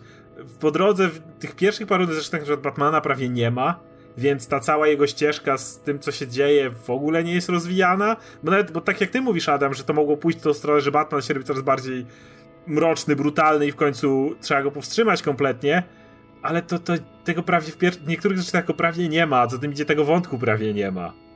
Właśnie dlatego myślałem, że to w tym kierunku idzie, że dlatego po prostu, yy, dlatego, że dlatego, że właśnie Batman, Batmana widzimy jako cień gdzieś w oddali i kiedy właściwie Batmana widzimy, widzimy, to rozpieprza komuś mordę, więc wydawało mi się, że komiks się dużo, dużo bardziej zdystansuje od Bruce'a i tak dalej, co też nie, to, co też byłoby interesującym podejściem, bym powiedział, ale jak gdyby nigdy nie idzie w tym kierunku w pełni i później skręca w zupełnie zaskakujący dla mnie kierunek, który chyba mi się bardziej podoba nawet. Wiecie, dla mnie największym problemem, tak jak już o tym mówicie, tego komiksu jest to, że widać, że Murphy nie jest w pierwszej kolejności scenarzystą, że on jest rysownikiem i, i nie ma, nie ma tego wyrobienia warsztatowego. To było fajne, jak on by jednak ten komiks, ten, bo on ma pomysły, widać, że tu jest kupa pomysłów, widać, że chce opowiedzieć tą historię, chce, chce ją opowiedzieć w pewien konkretny sposób, chce, żeby było to coś nowego, ale, ale no pisanie mu nie wychodzi tak do końca, wiesz, idealnie, bo ten komiks jest strasznie przegadany. Tutaj jest tyle e, tych ścian tekstu. E, czy, było kilka numerów, gdzie naprawdę rzucałem je na jakiś czas, bo, bo, bo ciężko przez to przebrnąć, bo to była taka narracja no, strasznie siermiężna w tym w jakimś takim klasycznym stylu, gdzie było ciężko przez to przejść i fajnie by było, jakby właśnie napisał ten komiks z jakimś kumplem scenarzystą, który by mu to troszkę podrasował i na przykład skrócił, bo to było spokojnie, można było z dwa numery wywalić z tego, znaczy tak przyciąć tą historię, żeby było tych, tych, tych sześć numerów, pięć nawet. No nie, pięć może nie, ale tak koło sześciu by spokojnie wystarczyło. Tak jak kupę razy już było, że właśnie scenarzysta jakiś tam, tylko wiesz, tak naprawdę podpisał się nazwiskiem i robił redakcję tego tekstu, nie? Rysownika, który nagle się pojawiał właśnie na rynku i chciał zacząć pisać scenariusze. Chciał powiedzieć dobrą historię, nie? To jakby doceniam bardzo ten pomysł, bo tak jak Adam wspominał, ja też myślałem, że to pójdzie w kompletnie inną stronę, szczególnie po tych pierwszych zeszytach. E, ja w ogóle myślałem, że to będzie tak, że, że wiecie, że, że Batman będzie szedł coraz bardziej w tę stronę mroku, właśnie będzie coraz bardziej brutalny, e, ale na koniec się okaże, że ten Napier to jednak jest zły i jednak trzeba użyć tego Batmana, żeby go pokonać i się okaże, że no spoko, Batman może być zły, ale jak trzeba dojebać, no to i tak jest potrzebny. I wiecie, i na koniec na przykład zrezygnował bohatersko z bycia Batmanem czy coś i to było, było to, z tego byśmy nic nie wynieśli, nie? A tak to jak zostało poprowadzone to tutaj, to, to, to myślę, że to było satysfakcjonujące dosyć. Tylko, że no problem jest taki, że nie poleciłbym nikomu z czystym sumieniem tego komiksu bez dodania, że no ale wiesz, tam na poziomie drugiego, trzeciego, czwartego zeszytu to... To, to najwyżej, najwyżej omijaj niektóre dymki, bo, Z, zaciskaj zęby. Bo ja przysypiałem przy tym zupełnie. I dopiero tak. właśnie od tego szóstego do końca, te dwa ostatnie zeszyty są super. Te, te dwa ostatnie mi się bardzo podobały. Mhm. Siódmy, ósmy są I, te, I na, na, najgorsze, że te no. dymki przykrywają rysunki fenomenalne. Tak, no właśnie. No i, no i Murphy robi genialną robotę tymi, tymi, tymi ja, rysunkami. Ja chcę dodać jeszcze, że mam taki problem, to może wynikać w pewien sposób z tego, co mówiliście, że Alfred umiera i że Batman jest taki... bardzo właśnie oddystansuje się, ale mam wrażenie, że jest troszeczkę czasem za głupi. Jakby jest trochę niekonsekwentnie pisany, bo pod koniec mu trochę tego intelektu wraca. Może dlatego, że się posiedział w Arkham i się zastanowił, ale jakby w niektórych momentach mam wrażenie, że Napier zbyt łatwo nim manipuluje tylko dlatego, że jakby fabuła do tego prowadzi, bo tak musi być. Jest ten moment, kiedy on wpada w tłum i nagle daje mu w ryj po prostu. Ale to... to jest to jest właśnie, jest powiedziane wprost w komiksie, Batman jest w desperacji praktycznie, no. Jest w żałobie i to jest taki moment, kiedy jego to właściwie niewiele rzeczy obchodzi, staje się uparty, nie zastanawia się nad niczym i po prostu jak dzikie zwierzę się rzuca. Tylko, że no to jest powiedziane chyba w jednym dialogu między Nightwingiem i Batgirl i to jest właściwie wszystko. To fa- faktycznie mogło być powiedziane... dużo, dużo lepiej. I bo nie mamy, na poczu- nie mamy na początku pewności, czy to jest tylko Batman jest taki tymczasowo, czy Batman już od dłuższego czasu jak gdyby zjeżdżał w tą stronę tego m- mroku i to jest jak gdyby coś, co, co, co pozostanie w tym uniwersum. No bo to jest Elseworld, to może, może napisać Batmana tak jak chce. No mógłby, być, mógłby się nawet zmienić w pewnym momencie w jakiegoś Franka Castle czy coś takiego. Ale jest I, ten moment, kiedy on no. daje w mordę, to jedna rzecz, to okej, okay, nie obchodzi go opinia publiczna, mało go obchodzi. Ale jest inny moment, który według mnie już był trochę gorszy, kiedy on odciąga tych przestępców kontrolowanych przez Napiera z centrum i e, mówi, że o, spokojnie, nie rozwalą tej biblioteki, bo to jego i on ich kontroluje. Jakby to jest coś takiego na zasadzie, on tutaj próbuje roz, rozkminić plan i w ogóle nie bierze tego pod uwagę, że rozwalenie tej biblioteki to może być część planu Napiera. Jakby to jest...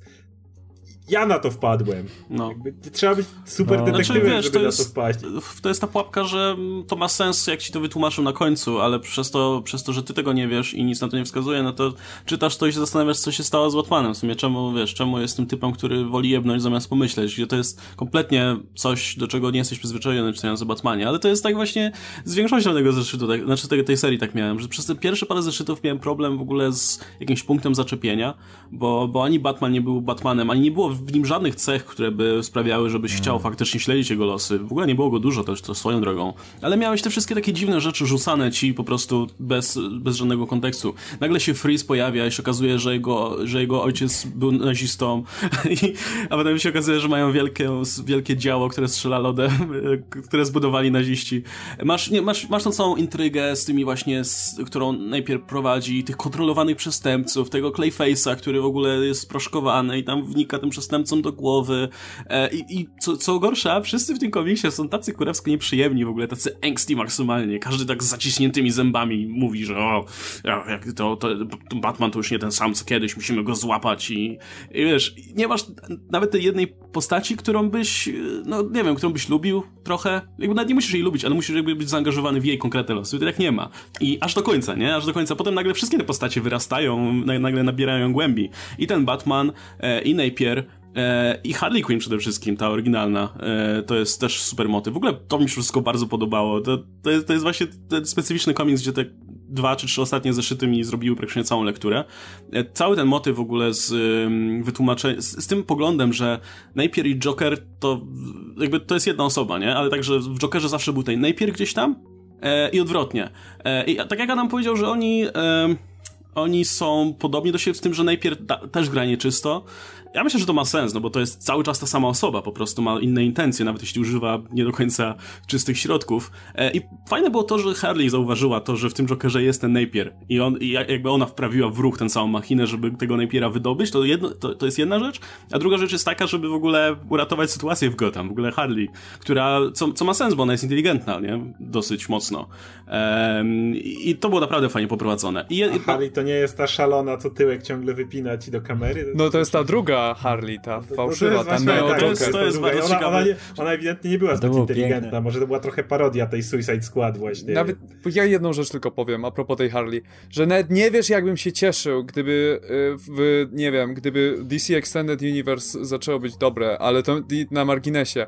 I w jednym z następnych filmów zaadaptowali ten wątek.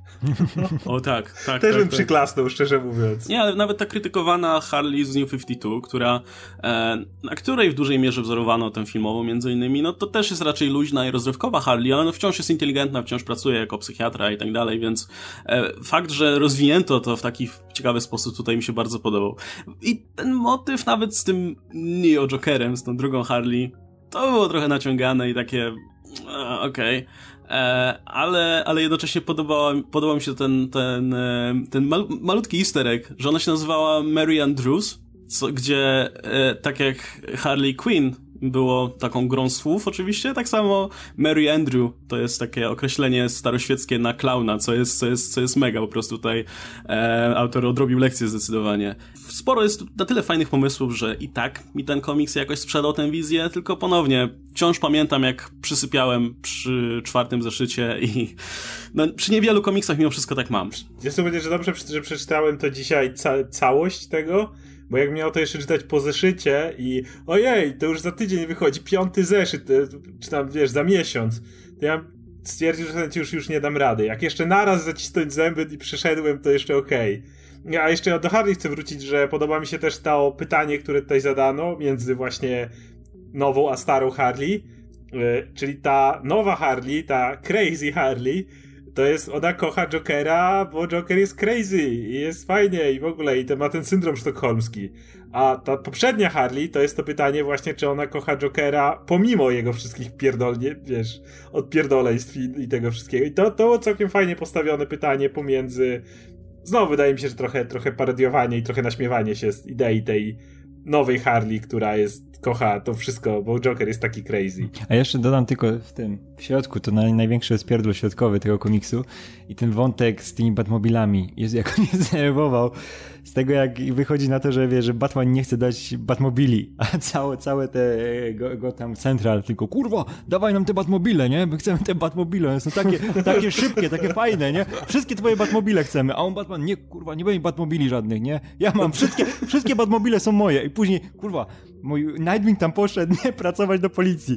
Batgirl poszła pracować do policji, no bo poszli pracować po prostu. I później jest ten wątek, że no kurwa, dam im te Batmobile, niech się w dupę pocałują. Nie? Dostali te Batmobile i masz tego Bullocka, który tak sadzi przez to miasto. Jest, mam w końcu ten Batmobil, wiesz, wygrana z Batmanem, nie, jadę jego furką. I te wszystkie, a wiadomo, tylko bo ten cały wątek był tylko po to, żeby ten Murphy mógł sobie namalować wszystkie Batmobile, jakie zna, nie? Wszystkie te pracy, ale, ale ten... Najlepsza jest kontynuacja tego pod sam koniec, jak, jak, rzuca, jak rzuca Gordonowi po prostu na biurkę klucze do Batmobili, tak, tak. tak masz kurwa. Masz, właśnie mówię, że to jest wszystko chodzi. Nie no, musiał ten cały też starcie między... Batmobilach. Starcie między Gordonem w klasycznym Batmobilu, nie? A to, to też chodziło dokładnie o to, o patrz, będzie klasyczny Batmobil ten. Cały komiks jest o Batmobilach, o to tam chodziło, nie o Jokera, nie o ten, tylko że go, mówię, policja chciała Batmobile, Batman powiedział, kurwa, żadnego Batmobila nie będzie, tylko moje, wszystkie. Barbara jeździła filmowym to... Batmobilem, tak, tak, Nolanowym. Tak. No bo każdy, każdy miał Batmobil, to jest o Batmobilach, ktoś miał fetysz Batmobilowy.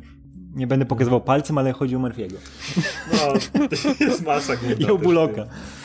Ja mu wybaczam. Tym bardziej, że wiesz, no to jest inny rysownik z powołania przede wszystkim, więc jak nie, nie, nie, nie, nie miało, wiesz, okazji nie. się pobawić tutaj takimi rzeczami, no. to ja bym był chyba trochę zawiedziony. No, dlatego mnie rozczula, bo tam jedyne co Bullock robi, to jedzie Batmobilem i się cieszy. No.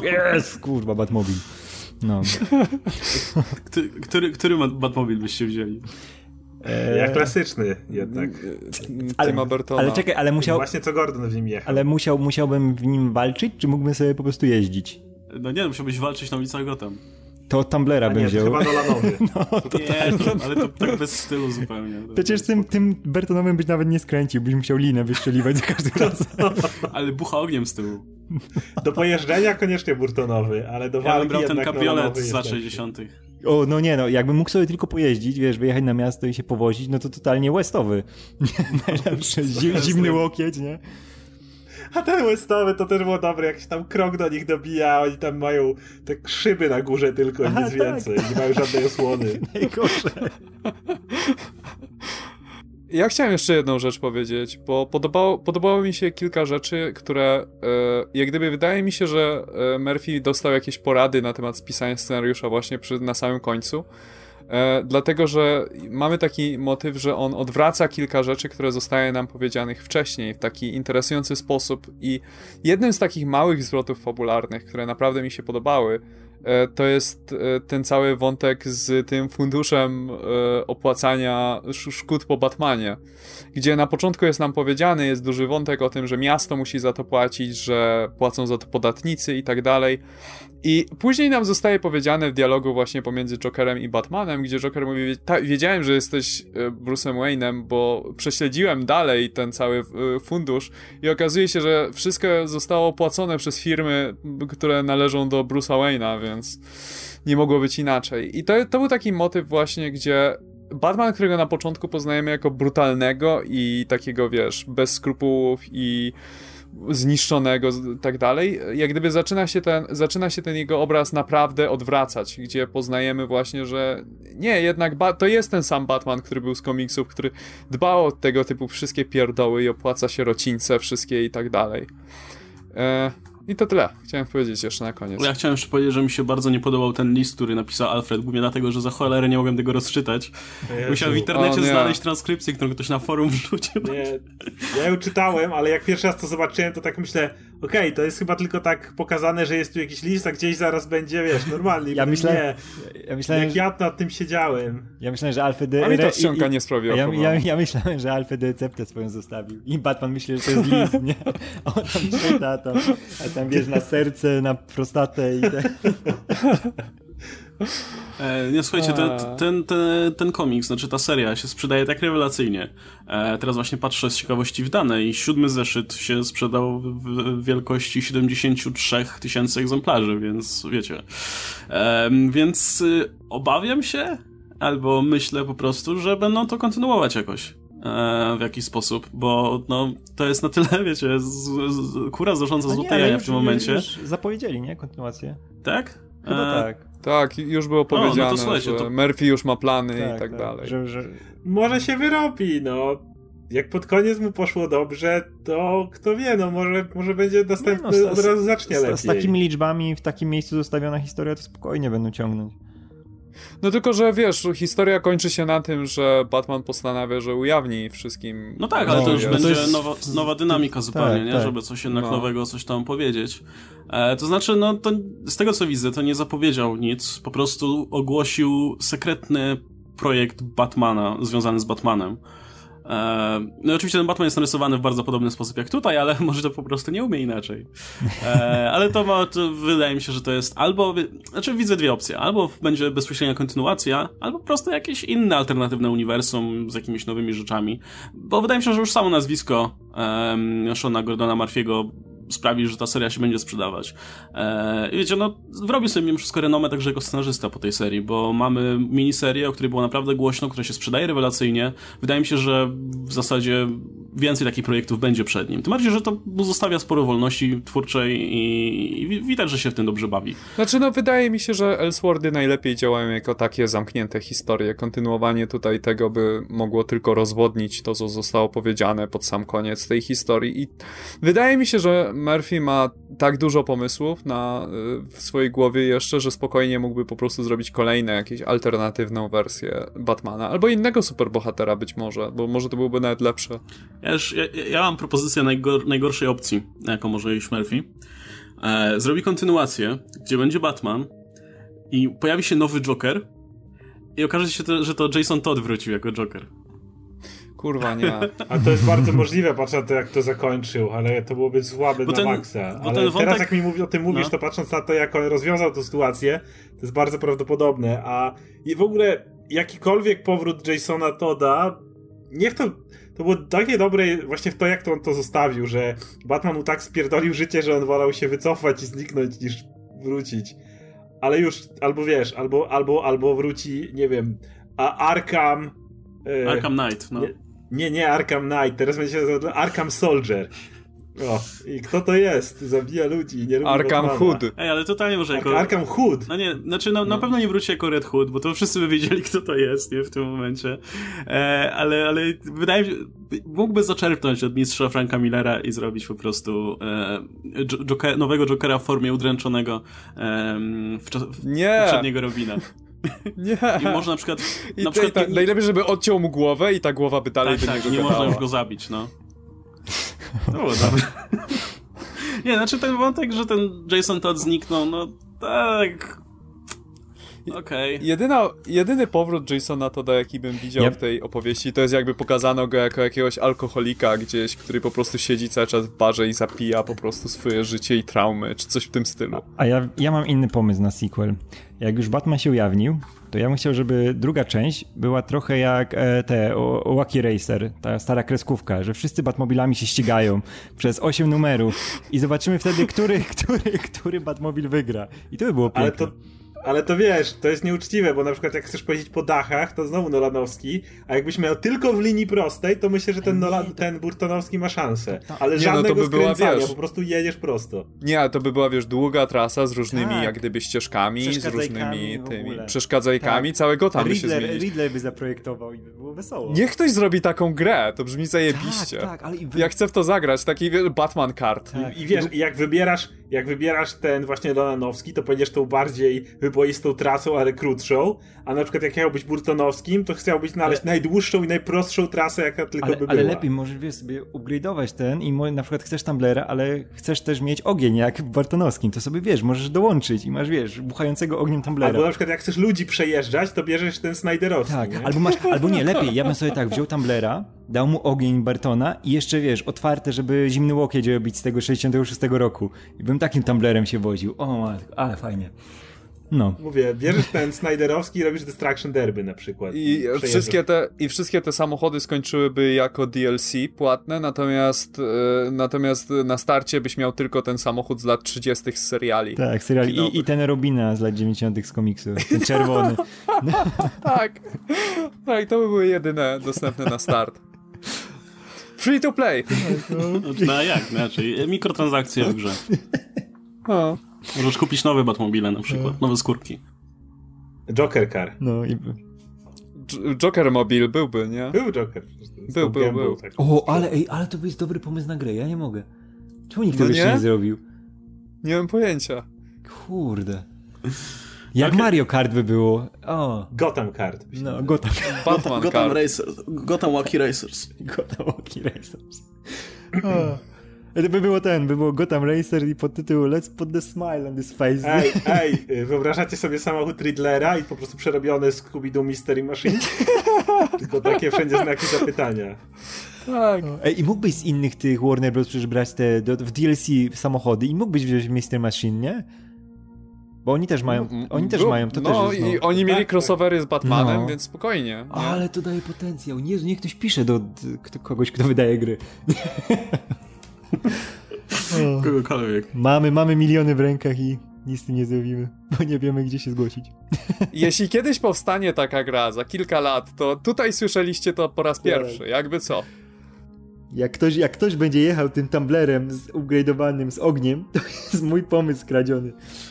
Okej, okay, dobra, tyle jeśli chodzi o White Knight. Nie wiem, w jakim kierunku odjechała ta dyskusja, ale... Odjechała, to było dobre. ale, ale mam nadzieję, że to, to, to bardzo dobrze jakby ta dyskusja oddała trochę mieszane uczucie, jakie mamy wobec tej serii, bo ciężko ją polecić z czystym sumieniem, ale z drugiej ale, strony miała, miała ale to sporo dobrych rzeczy. Ale Egmont zaraz wyda na pewno. No pewnie wyda. No, to jest idealna no, rzecz do wydania. Wszystko, nie? Co, co ma napisane Batman i tak dalej, czy jest z Batmanem, to opłaca się po prostu wydać. Ale to, to rysunkowo, nie, ale to też wiesz... format pod Deluxe to jest idealne, żeby wydali jak najszybciej. No. A, no, także pewnie się niedługo przekonacie, a jak nie, no to, to warto sprawdzić też w oryginale. Ej, to jeszcze tylko jak byliśmy przy Batmanie, ja chcę tylko zapytać, czy czytaliście może ten tie-in do ślubu Batmana z, z Damianem nie, i Catwoman? Ja jeszcze nie. Nie, nie. jeszcze nie. A, nie, to polecam bardzo, jest bardzo fajnie. Dziękujemy. O tym, o relacji. Nazywa się...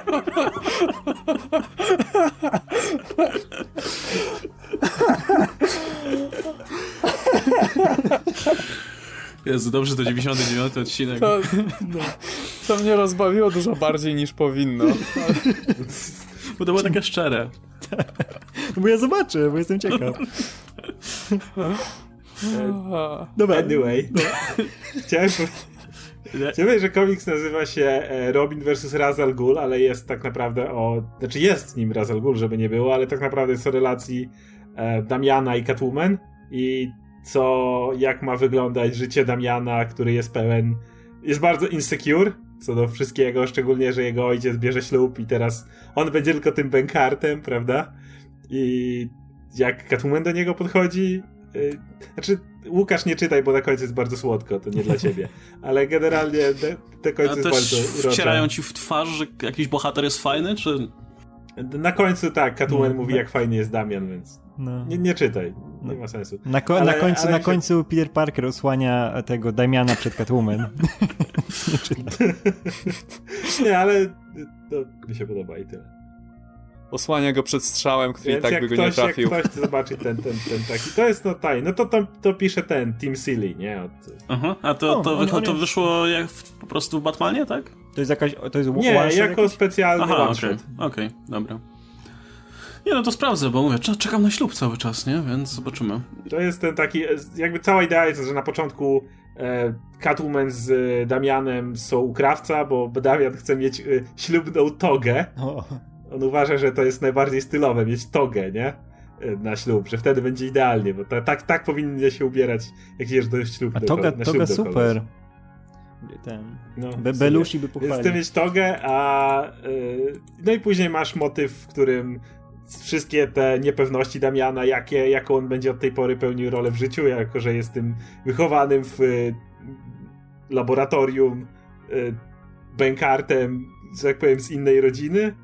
No i, i, i tego bardzo fajna, taka cie, cie, ciepła, powiedzmy, konkluzja w kwestii Catwoman. On tam jej, nie wiem, czy mogę to spoilować, czy nie, ale... A, spoiluj. Wyjebane. Okej, okay, to na końcu jest bardzo fajny motyw, kiedy Damian pyta wprost, Catwoman wraca ze swojego wieczoru panieńskiego już, czyli już lada chwila. O, a to o tym I, był komiks? O wieczorze panieńskim? Nie, tego nie widzimy. To bym przeczytał. No to, to jest jak ona przyjeżdża część. Limuzyną i jakieś dziewczyny ze środka krzyczą bye Selina, what a crazy night i wraca z, ko- z koroną, nie, ma nawet jakiegoś pluszowego Nightwinga, whatever. I, i obok pluszowek te fury kajdanki. Ale wiesz, że tam byli stripteaserzy przebrani jak Nightwing, nie? Na tym wieczorze. No, byli oczywiście, totalnie. Że byli. W każdym razie siedzi Damian w domu i on pyta, on zadaje dwa casualowe pytania Catwoman. Pierwszy zastanawia się, że skąd Ra's al Ghul wiedział o tym ślub, wie o tym, że ten ślub nadchodzi. To na końcu jest epilog, dowiadujemy się, że Joker mu to od Jokera. No, Joker ma obsesję na punkcie tego. Zapraszania a potem drugie casualowe pytanie. Jest drugie casualowe pytanie, Damian pyta Selinę, czy kiedyś chce mieć z Bruce'em dzieci. Tak, tak po prostu, bo wiesz, wróciła, to dobry moment, żeby zapytać. E, no jest cała, cała fajna przemowa o tym, kiedy e, Catwoman mówi, że nie, nie, oczywiście o tym nie rozmawiali, e, ale gdyby nawet Batman chciał, to ona niekoniecznie, bo uważa, że, e, że ona była złodziejką, superwilanką, szefową mafii, I, jej, I musiałaby spodziewać się po dziecku, że wyrosłoby nie tylko ponad swój bagaż jakby, ale też jej yy, i że większość ludzi nie jest w stanie sięgnąć ponad swoje problemy rodzinne, poza tego typu rzeczy, jak miałeś chujowego ojca czy matkę z przeszłością, to ciężko często sobie z tym poradzić i że nie wszyscy i ona mówi, że nie wszyscy są tak silni jak Damian i że ona raczej nie sądzi, że miałaby kiedykolwiek tyle szczęścia, żeby mieć kolejnego Damiana Wayne'a.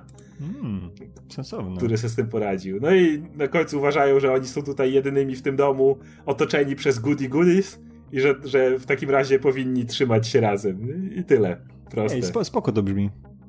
No? To jest bardzo fajne. Też Tim Seeley nie jest złym scenarzystą, nie? Ale się z- zafiksowałem się na idiotycznym motywie. Chciałbym zobaczyć komiks, jak wiesz, jak Batman, znaczy Batman jo- mówi, że Joker powiedział temu Al Ghul'owi, nie? Chciałbym zobaczyć komiks, jak Joker ma taką, wiesz, taką teraz obsesję, pojebany na punkcie zapraszania ludzi na ślub Batmana, nie? I wiesz, jak wbija gdzieś tam do pingwina i wiesz, musisz iść na ten ślub, musisz iść, wiesz, i tam Ale... wciska jakieś te, wciska mu zaproszenia jak pojebany, nie? I tylko na tym jest zafiksowany, już nic dla niego nie liczy, tylko zapraszać musi na śluby, nie? Nie, ja, ja sobie wyobrażam, że wiesz, że Joker to tam tym ślubie będzie i będzie rzucać ryż. O Jezu. Okej, okay, ale czekajcie, myślicie, że on jak, myślicie, że on jak, jak mówi Al Ghul'owi o tym? On bierze jednego, zabija jego grupę jego asasynów, jednego zostawia przy życiu, ale go oślepia i cały czas wszystkich dopytuje, E, czy na pewno dostali zaproszenie, czy wszyscy dostali to jest, to zaproszenie. Jest ten pomysł, to jest idealne. I to jest dokładnie w tym komiksie.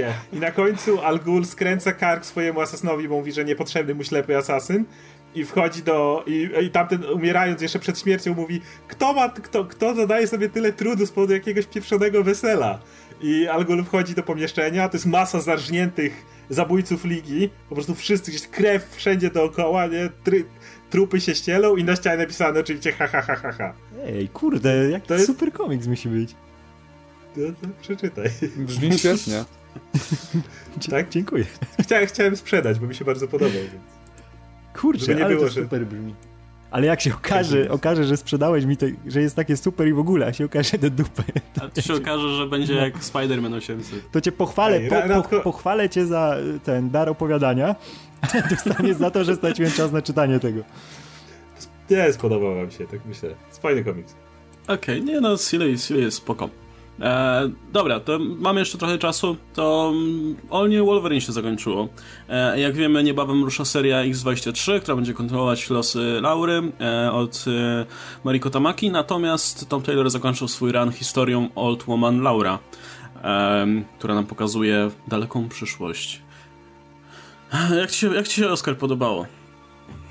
Podobało mi się, nie było to jakieś rewelacyjne, ale to historia sama, ta Old Man Laura, na własnych nogach nie stoi, żeby nie było żadnych wątpliwości.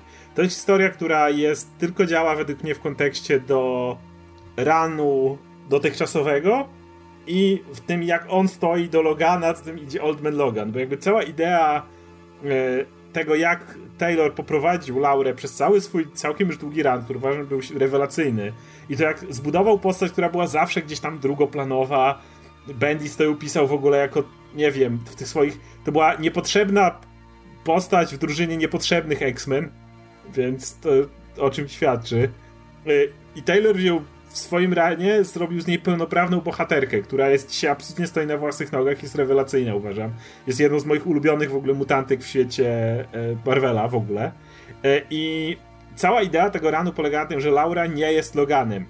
Że ona jest taka, jaką Logan ch- chciałby, żeby ona była, ale idea jest taka, że ona ma nie powtarzać jego błędów. I to jest non-stop się poprzewija to czasami bardzo, na początku bardzo bezpośrednie, na początku mamy bezpośrednie flashbacki, które nam mają porównywać e, pewne zachowania, jak na przykład Gabi się pojawiła e, i Laura, e, którą Logan się nie opiekował, no bo stwierdził, że przy mnie będziesz miał same problemy i nie wiem, zginiemy i będziemy, i będziesz cierpienie i ból i odjeżdża w deszczu.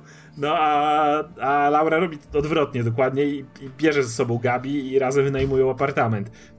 Jest masa po prostu przez cały run tego typu odwzorowań, jak bardzo różni się Laura od Logana. Nie, nie żeby pokazać, że Logan był chujowy czy coś, ale że dzięki jego doświadczeniu ona może być lepsza. I ta ostatnia historia, tak jak mówię, sama w sobie nie jest jakoś szczególnie wybitna, ale właśnie w kontekście tego, to jest takie, bierz Old Man Logan i stawiasz to na głowie, dlatego że Laura jest właśnie kompletnie inna. To jest świat, w którym bohaterowie wygrali, to jest świat, w którym generalnie e, jest utopia w sumie e, i to jest, i nawet od razu mówię, zakończenie, w którym Laura ma heroicznie zginąć i ma być to ostatnie jej poświęcenie, e, też jest negowane, Gabi mówi, że nie pierdol, idziemy, na pewno jakoś się z tego wyleczymy. Nie, nie ma tego całego, no ja tutaj idę na moją ostatnią misję, żeby, żeby się tutaj zginąć heroicznie, jakby nie, nie pozwalamy na to, bo Laura nie jest Loganem i wszystko co w tym świecie jest inne niż w przypadku Logana. Więc według mnie, mówię, to nie jest, to nie jest coś, co bym mógł polecić jako, okej, okay, zacznij od tego i czytaj, bo to jest bo to nie będzie wtedy działać, ale jako klamra ranu Taylora i podsumowanie tego, kim według niego jest Laura, przez kim, kim się stała po drodze, uważam, że jest to fajny epilog. Kurczę, mi ta finałowa historia troszkę jednak straciła na impecie i, i te wcześniejsze mi się podobały bardziej. Znaczy to był fajny pomysł wyjściowy, tak jak mówi, że to jest odwrócenie tego Old Man Logan, że ten świat to jest idylla, nie? Wszystko jest okej okay i został tylko ten jeden Doom, którego trzeba zapierdolić, żeby było całkowicie, wiesz, ptaszki śpiewają i wszyscy się cieszą. Ale, ale to było poprowadzone, no tak sobie, znaczy pod, podobało mi się ostatnio... Leniwie, tak, tak, tak i to, to nudne było.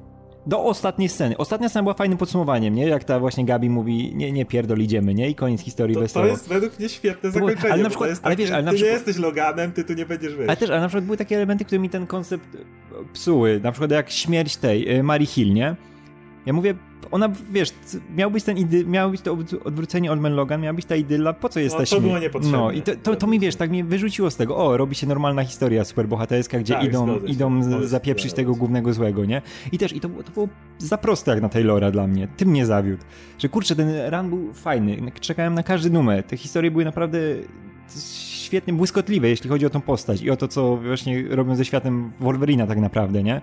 Tylko w inny sposób rozwijają to. Relacja z Gabi cudowna, dodanie tego Rosomaka prawdziwego było fantastyczne. To jak De- Dakena wprowadzili też jest niesamowite i ta, ta ich relacja... To, to Daken przecież tak. ochcił Gabi jako honeybugger, tak, co tak, się tak. utrzymało. I to pięknie poszło, no i jako podsumowanie to jest, nie wiem, zbyt leniwe troszkę i z, za nudne.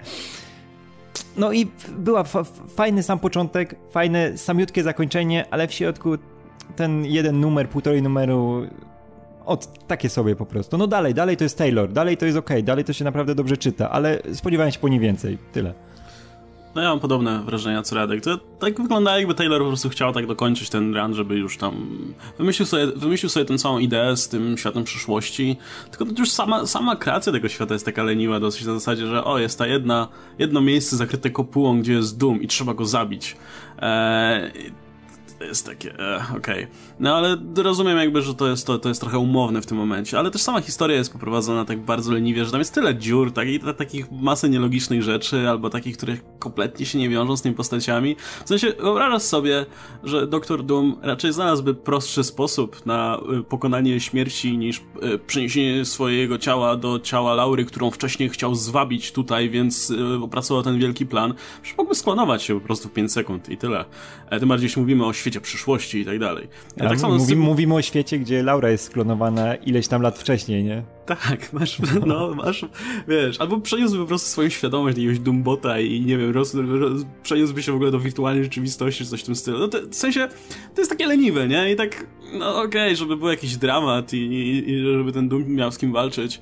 E, tak samo ta śmierć, e, śmierć Mary Hill, o czym wspomniałeś, tak samo ta śmierć, ta, znaczy też masz całą historię opartą o tym, że Aura wie, że umrze. Więc musi iść zabić tego Duma, żeby zrobić jeszcze, żeby zabić kogoś w tym życiu, w, w, pod koniec swojego życia. A na końcu mówią, nie, nie, tak spoko, to jednak nie zginiesz, wymyślimy coś. I to jest zajebiste. To jest okropne. To jest, to jest cudowne. To jest straszne, jakby cała, cała, cała ta... Czemu Gabi tego nie powiedziała wcześniej? Znaczy, nie, nie, nie, Gabi cały nie, czas to, to jest mówiła. Fajnie na koniec, ale właśnie to było lepsze, jakby naprawdę nikt nie ginął w tej historii, jakby to było całkowite... Nie, ja, ja się zgadzam absolutnie z tym, co Radek powiedział, że śmierć Marii Hill jest chujowa, że... Yy... I absolutnie zgadzam się z tym, że wiele czytu jest bardzo umowne i jakby ja to traktuję wszystkim jako epilog, ale to ta końcówka, kiedy e, Gabi mówi, że jednak nie umrzesz, to jest według mnie takie ostateczne kropka nad i na tym, że nie, nie jesteś Loganem, nie pierdol tu o, wiesz, o heroicznym poświęceniu, bo to, bo to zrobił Logan, no ty nie, ty, ty, ma, ty jesteś inna. Kurczę, ale... Nie wiem, ja uważam, że to akurat było znaczy, świetne. Ale to, to jest jeden kadr, to jest finałowa strona i I ona jest fajna. No ona jest fajna, nie, ja się zgadzam, ale oprócz tego, no to mówię, to jest to troszkę jak na Taylora za słabo. Czemu? Ale to jest masa takich małych rzeczy. To już jest nitpicking zupełnie, nie? To jakby, jakby historia mi się podobała, to bym nawet nie zwracał uwagi. Jezu, ale... Ej, wiesz co, ja to, tylko dodam, jak no. będziesz mówił o nitpickach, jak pod, pod kopułą, pod, czy oni, oni zanurkowali pod nią, nie? Żeby się tam dostać. To było takie idiotyczne. Doom, wiesz. Doom by tego nie zrobił, żeby mu ktoś zanurkował pod kopułą. Żeby się ale on przecież... Nie, to akurat masa. Nie, nie, to jest jeszcze... Słuchaj, to, to ma większe, większe warstwy idiotyzmu tutaj. Bo nie, bo to jest część planu Dooma, żeby sprowadzić Aha, Laurę do, do zamku. Tak, ale myślisz sobie, ej, Doom, jeśli...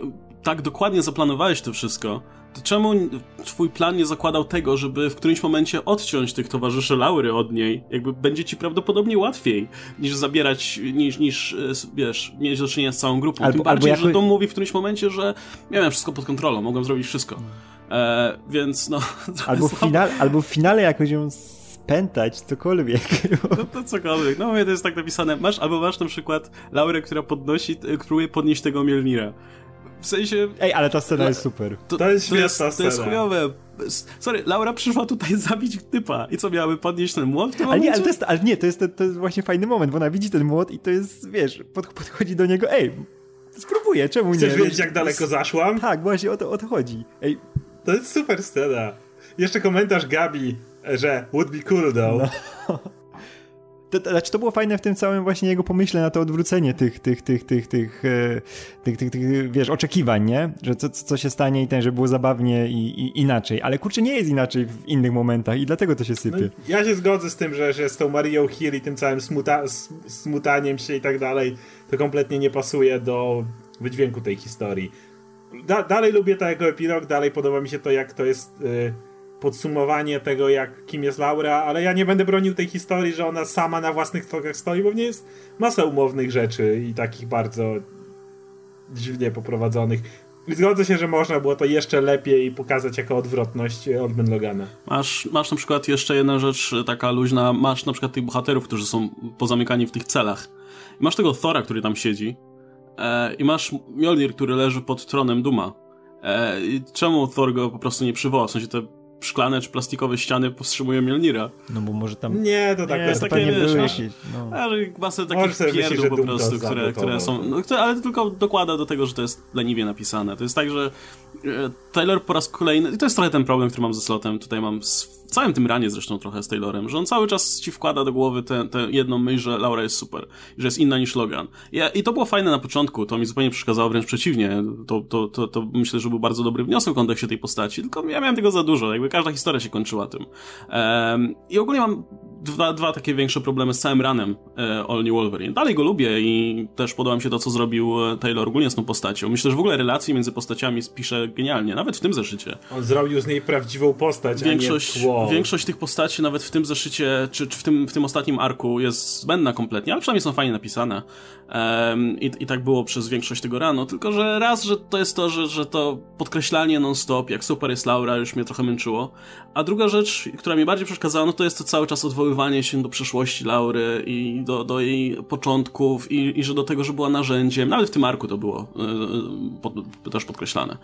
E, mam nadzieję, że przyszły ark będzie od tego wolny, bo jak nie, to chyba sobie odpuszczę.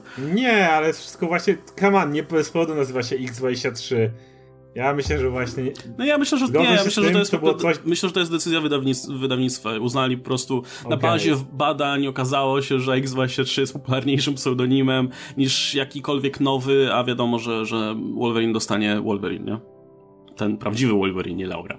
Znaczy, raczej po prostu chcieli troszeczkę zmniejszyć ilość Wolverinów w tym uniwersum, więc najprościej po prostu zmienić ksywę w tym wypadku. Nie no, ale i tylko ona nosi pseudonim Wolverine w tej chwili. No tak, ale, ale jeszcze ty, ma w tym pseudonim, jak... odbiorą go, go dopiero później. Chociaż wiesz, no nie wiadomo, czy seria nie będzie się nazywała iks dwadzieścia trzy tylko po to, żeby się sprzedawała lepiej, bo masa ludzi czytających komiksy jednak kojarzy iks dwadzieścia trzy po prostu, a okay, w serii no. mogą Zobaczymy. tego nie używać.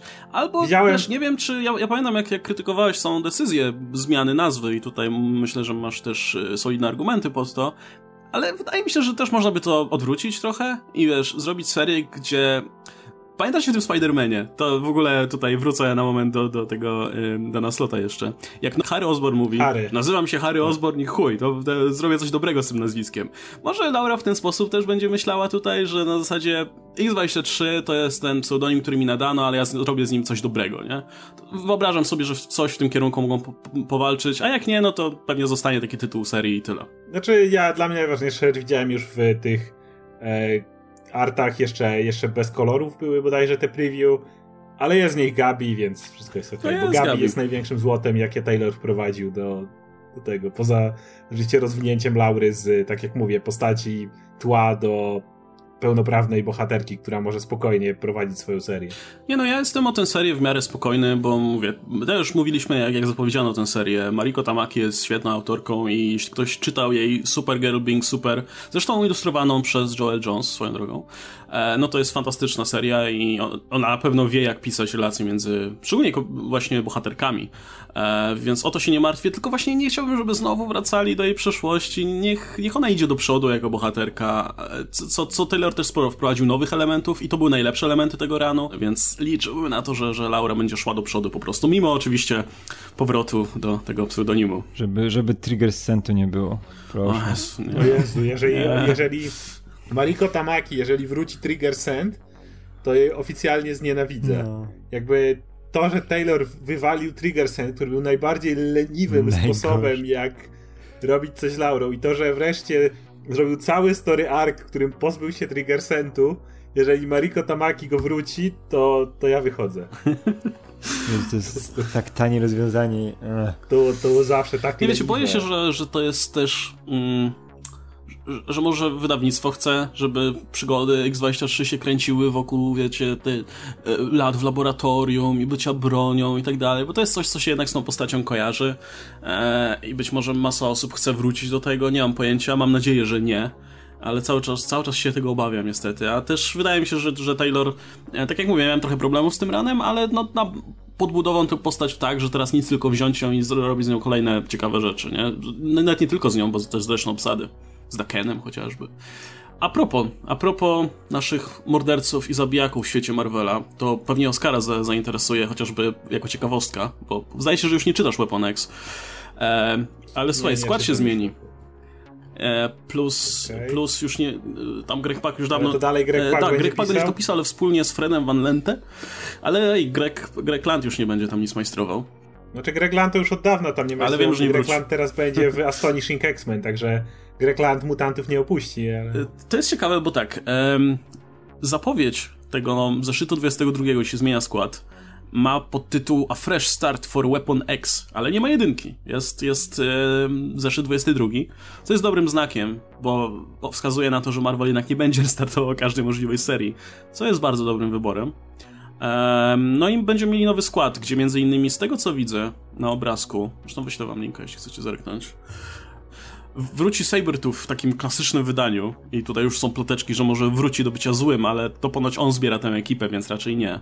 Nie, czytałem ostatni numer Weapon X kompletnie bez kontekstu, więc nie wiem, co się działo wcześniej, ale web, teraz Sabretooth i Omega Red to bez Bros są, i więc tak, tak, widzę, tak, że też jest Omega tak, Red. Tak, i będzie właśnie Omega Red w tej drużynie. Ponoć ma w niej zostać dalej Domino i Lady Deathstrike, natomiast nie wiadomo, kim będzie ta piąta postać. Zobaczymy.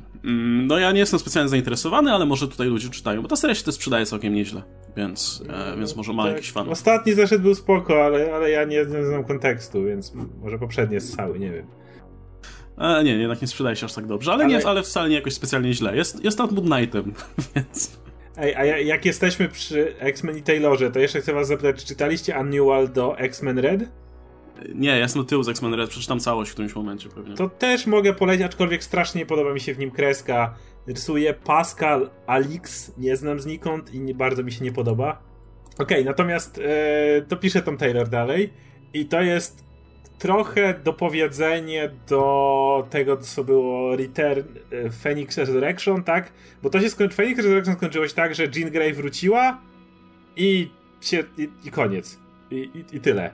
No a Taylor chciał się skupić na tym, jak wszyscy na to zareagowali, bardziej co, co więcej się stało jakby, czy, że to nie było tak po prostu, że ona wróciła i okej, okay, to wracamy do szkoły.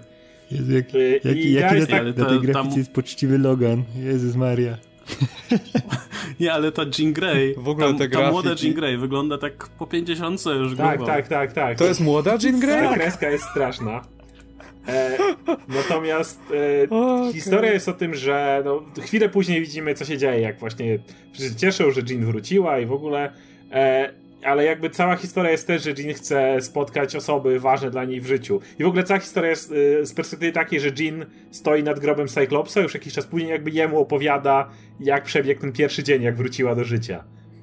Więc e, e, oczywiście spotyka się z Rachel, to zawsze jest dziwne, bo jaką one mają relację, Potem właśnie... No, zwykle unikają siebie po prostu. Co? To ma sens.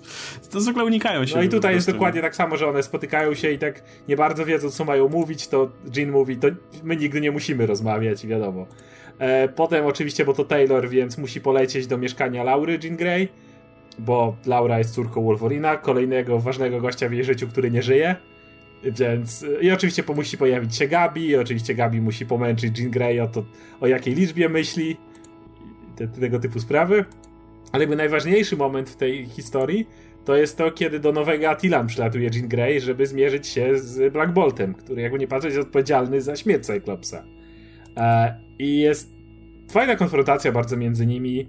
E, przy tym kiedy, wiesz, Cyclops, e, przepraszam, e, Black Bolt może telepatycznie w jej jakby głowie mówić, no bo mogą porozmawiać chwilę i ona mówi, że zdaje sobie sprawę, że ten Terrigen to był no wielki wypadek, to jakby nie zabił Cyclopsa celowo, ale że jest coś, co chce, żeby Black Bolt zrobił, żeby powiedział coś, co jest bardzo ważne, żeby powiedział i że może użyć jej głosu, żeby to powiedzieć. I to jest jedno słowo, przepraszam. To jest, to jest coś, czego jakby nigdy nie powiedział Black Bolt. E, I tyle. I ona to mówi wszystko jakby nad grobem Cyclopsa, bo to jest jakby nie patrzeć ważne. Jebać Black Bolta, niech spierdala. No. Morderca. Ej, Łukasz, no. Łukasz, jeszcze tylko dodam. Kurczę, ten, ten Beast na tej grafice wygląda totalnie jak Tobias z tego Arrested Development, nie? To kurwa. No, kurwa. On w ogóle nie ma futra. Jest... Ale, ale nawet, okulary, nawet okulary ma. Człowiek. Ale nawet okulary ma, tylko mu brakuje tego... Tylko wąsa brakuje. Jest pomalowany niebieski człowiek. Totalnie to bias. E... Ale powiem, a jak jeszcze do tej grafiki, to w lewym dolnym rogu jest Kitty Pryde, tak? Widzimy jej kawałek jej główki i wygląda jakby była naćpana, że coś takiego ona, właśnie miała usnąć. Ona ćpała, ćpała totalnie z poczciwym Loganem. Nie, no, znowu, znowu Jean Grey wróciła, to już jest po prostu takie, wiesz, Logan, ja pierdolę znowu. Logan jest już, wiesz, na kwasie i tak udaje, udaje że wszystko jest okej, okay, nie? Tak, jest dobrze. Trzymam się. By, by, byle stać prosto. Totalnie tą gra, grafikę, grafikę po, podlinkować trzeba, żeby ludzie to tak, zobaczyli. Tak, podlinkuję, zobaczcie to. A tego dobra, jest ostatnia rzecz, której muszę powiedzieć. Hej, czy czytaliście Moon Knighta ostatniego? Tak. To jest kurwa złoto. Tak. To jest... A nie, ja, ja sobie zostawiam numery, bo chcę naraz ale przeczytać. Nie da się opowiedzieć. Ale nie, wiesz co, to nie zostawię, bo to w ogóle już trochę się pojedynczo... Znaczy, to teraz się ark zaczął, ale akurat poprzedni, poprzedni był, był oddzielny trochę. Aha, ale słuchaj, dobra, w ogóle to jest tak, że się zmienia nagle, graf... nagle styl graficzny, jest taki mega karykaturalny. W ogóle jak jest Moon Knighta, nie? Wygląda jak z jakiejś mm-hmm. Square Girl czy czegoś. I wiesz, i, i w ogóle sam zamysł tej historii jest tak cudowny. Wiesz, masz taką grupę hipsterów, takich totalnych w ogóle, wiesz, karykaturalnych, e, na, na takim spotkaniu z jakimś kurwa gościem wyglądając jak przywódca kultu. I oni stwierdzają, że się połączą umysłami z różnych pobudek, nie? Bo ktoś tam nie chce słyszeć swoich nie, myśli, nie, nie, ktoś nie, nie inny chce. Nie, tylko umysłami. Oni w ogóle uważają, to, to oni mają koncept taki, że bycie jednością jest przereklamowane i wszyscy muszą być całością, nie tylko umysłami, ale wiesz, wszyscy muszą przestać stanowić pojedynczy byt i stać się jednym wspólnym bytem. Oni dążą do połączenia, do całkowitego scalenia, żeby byli czymś więcej, żeby wszyscy byli jednością, jednym bytem, takie totalnie, wiesz, filozoficzno-hipsterskie, po prostu jakieś dziwne przemyślenia. Tak, taki bullshit, który słyszysz, wiesz, na jakichś spotkaniach new wave'owych, nie? No, new, new age'owych, przepraszam. No, w każdym razie dogadują się z jakimś typem nie, z czekaj, I M, czekaj, który bo to tam... ważne, zanim I M. Oni przez sześć miesięcy mają różne techniki, jak próbować, próbować. Jakieś orkie wspólne urządzają, żeby być, wiecie, połączeni razem. Jakieś tam... Siedzą z jakimiś garnkami na głowach. Z garnkami na głowach. Oni kablami, wiesz, no. Przez sześć miesięcy próbują wszystkiego, żeby się scalić. No, tam, no, było chyba, że tam próba pięćdziesiąta szósta, właśnie jakaś orgia, że wszyscy tacy złączeni i potem let's never do that again. Eee, no to kurde, ja tu chcę jak największym skrócie, żeby nie, nie ten, żeby... żeby ale to jest ważne. W każdym razie udaje mi się zdobyć technologię od I M, żeby się faktycznie połączyć, nie? No i nie widzisz ich przez jakiś czas potem. I nagle się pojawia jak taki potwór Cronenberga, taki w ogóle, wiesz, z jakimiś połączony z twarzami w ogóle, rozpływający się, to jest cudowne. I wiesz, i Moon Knight przybiega. I wiesz, i, i w tym momencie sobie uświadamia, że kurwa Moon Knight jest najlepszą osobą, biorąc pod uwagę, że on zostaje zaabsorbowany i też te jego osobowości pojawiają w tym kolektywie. I wiesz, wszystkie trzy osobowości, znaczy cztery w zasadzie. I, i to jest, to jest tak świetny koncept po prostu. I to jest oczywiście z masą humoru potraktowane, ale jednocześnie masz te takie body horrorowe elementy, które są to świetnie narysowane. Plus, plus możesz zajrzeć znowu do psychiki Moon Knighta, która w wydaniu Bendisa jest, jest bardzo ciekawym miejscem. Jak łowią ryby, jak z ojcem, konszu jak taki tata, oczywiście dalej ma ten szkieletowy dziób I pozostały Jake, Mark i Ale ten te. Steven z tyłu jak dzieci na rybach. Tata kontrzu zabrał i to jest psychika Marka. No i ale ostatni kadr jest taki, jak właśnie, jak oni są już w umyśle tego, tego kolektywu i ten typ, który przewodził im tam, ich zaprasza do środka, zaprasza ich do tego świata, co wygląda jak, wiesz, jak z Doom Patrolu Morrisona. E, to jest, jest cudowne po prostu. E, I to jest w ogóle kompletnie się różni klimatem od tego, co było zeszyt temu, jak była ta taka Histo- taki flashback do dzieciństwa Marka Spectora, jakby w ogóle atakowany przez wujka nazistę. I to było tak pojebane kompletnie, a tutaj masz zupełnie coś z innej beczki. To, to, to jest super. Ale mało tego, ja chcę dać tylko jeszcze jedną rzecz. W tym, yy, tak w tonie naszego stałego narzekania o Spider-Manie. Marvel uważa, że Spider-Man nie może być człowiekiem rodziny. Kurwa, Moon Knight jest człowiekiem rodziny. Chcę przypomnieć, że cała scena jest, że on z Marlin i swoją córką siedzą razem w kinie. Moon Knight obecnie jest ze swo- miłością swojego życia, razem wychowują razem córkę. Wiecie, Superman, Batman, Moon Knight jest gościem, który może pójść z rodziną do kina. To jest w ogóle też... Ale mało tego, masz te wszystkie popierdolone dziwne rzeczy, ale jednocześnie ta relacja z jego córką jest strasznie urocza, to z kolei patrząc na zeszyt temu. Więc to jest tak dobrze... Może, może trochę oversolujemy to, bo to nie jest jakiś, wiecie, wybitny komiks ani nic w tym stylu, to jest raczej rozrywka, tylko że to jest taka właśnie dziwna rozrywka, jaką ja bym chciał czytać, no choćby w Moon Knightie, niekoniecznie w Moon Knightie, ale myślę, że do tej postaci bardzo to pasuje, ale jak ktoś tęskni za takim właśnie Morrisonowym patrolem z dziwnymi przeciwnikami, jakimiś dziwacznymi, obśmianymi, filozoficznymi konceptami, czy za, nie wiem, body horrorem od Animalmana Lemira, no to, to, to, to jest mały powrót ale tego, i, tych klimatów. I to jeszcze, jak chciałbym powiedzieć, jak to jest napisane, to jest napisane w ten sposób, że Mark ma telefon, patrzy na telefonie, że coś się dzieje, więc musi wyjść z kina. Oczywiście Marlene i Beatrice, czyli jego ukochana i jego córka, są na niego obrażone, no bo wychodzi z kina. I najlepszy jest moment, jak on tam wszędzie stwierdził, że dobra, dosyć jakichś walk z bóstwami, jak ten Sun King czy coś, że teraz chce kompletnie normalnych ludzi. I wychodzi z kina i mówi: I said no more weirdos, I said no more weirdos, po czym wychodzi na ulicę i widzimy, jak ludzie uciekają i krzyczą: Run away, it's too weird! To jest tak napisane dokładnie. mm, Okej, okay. To chyba tyle, nie? Ja mam, ja mam wielką ochotę przeczytać tego Punishera teraz strasznie, gdzie ma pancerz Ironmana i to się za- wygląda strasznie chujowo. Przeczytałem mam go. Mam taką ochotę. Jest chujowy. O ja, ale, ale mnie na teraz napędziło. A, aczkolwiek na... końców, końcówka teraz... Yy, re... Dopiero końcówka ma jakikolwiek sens, bo jak on latał w tym państwie i tam obalał rządy i tak naprawdę... No właśnie, bo on wziął, wziął ten, przemalował pancerz i poleciał gdzieś na Bliski Wschód. Co mnie to obchodzi? Co, ja nie po to czytam Punishera. Teraz jest motyw, że wreszcie bohaterowie stwierdzili, że mu wpierdolą. A to co chwila I jest tak to jest. chwila. Jest tylko, że on stwierdził, że podoba mi się teraz to, dokąd to zmierza, o ile to dobrze poprowadzą, bo to Rosenberg pisze chyba. To się, to się tylko tak. raz tylko dobrze poprowadzili ten motyw, jak Thor mu poleciał wpierdolić i się skończyło na, na tym, piwo że piwo poszli, tak, to u, u Gregaraki było.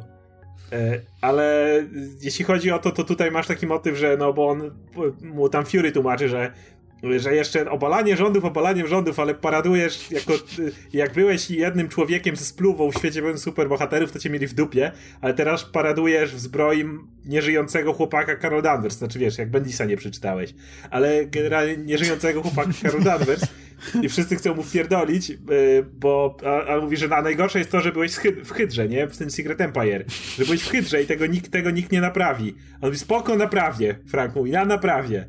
Ale jak, nie? Ja Wszyscy nie ci y, szefowie Hydrzy, którzy są, to się poukrywali zimą i tak dalej i nikt nie będzie mówił, gdzie oni są. Frank spoko naprawię i poleciał. I to się kończy tym, że on teraz będzie, żeby naprawić jego, w jego głowie, bohaterowie wybaczą mu za to, że był w Hydrze, jak znajdzie i zajebie wszystkich pozostałych liderów Hydry. O Boże, jakie dobre. Ta końcówka... Oj, będzie czytane. Tak, ta końcówka, nie, ale, ale pozostałeś to gówno. Nie, nie, nie. To, to, to jak czytałeś ten początek, jak on obala tam rządy w innym kraju, lepsze to nie będzie. To ja trade'a właśnie zamówiłem. I on jest cały czas rysowany jak John Bernthal.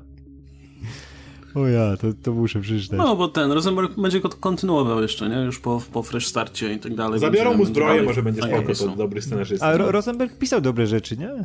On coś pisał. No New Mutants tego, jego obecne. Teraz... Jego New Mutants jest fenomenalne. A, a, a kto, czekaj, a kto, kto pisał Buckiego i... No Rosenberg. On, on, nie? No, no ale jego New Mutants obecne też jest świetne. A teraz, teraz tego Madroxa będzie pisał. Ja a ten, polecam to, New Mutants. New Mutants jest dobre? To jest ta miniseria tak, jakaś, tak? Tak, to jest super. Możemy kończyć. Dobra, no, no, no. Dobra. No dobra, w takim razie na tym się będziemy żegnać i tak jak wspominałem, będziemy ogłaszać, kiedy będziemy mieli miejsce na specjalny, setny odcinek.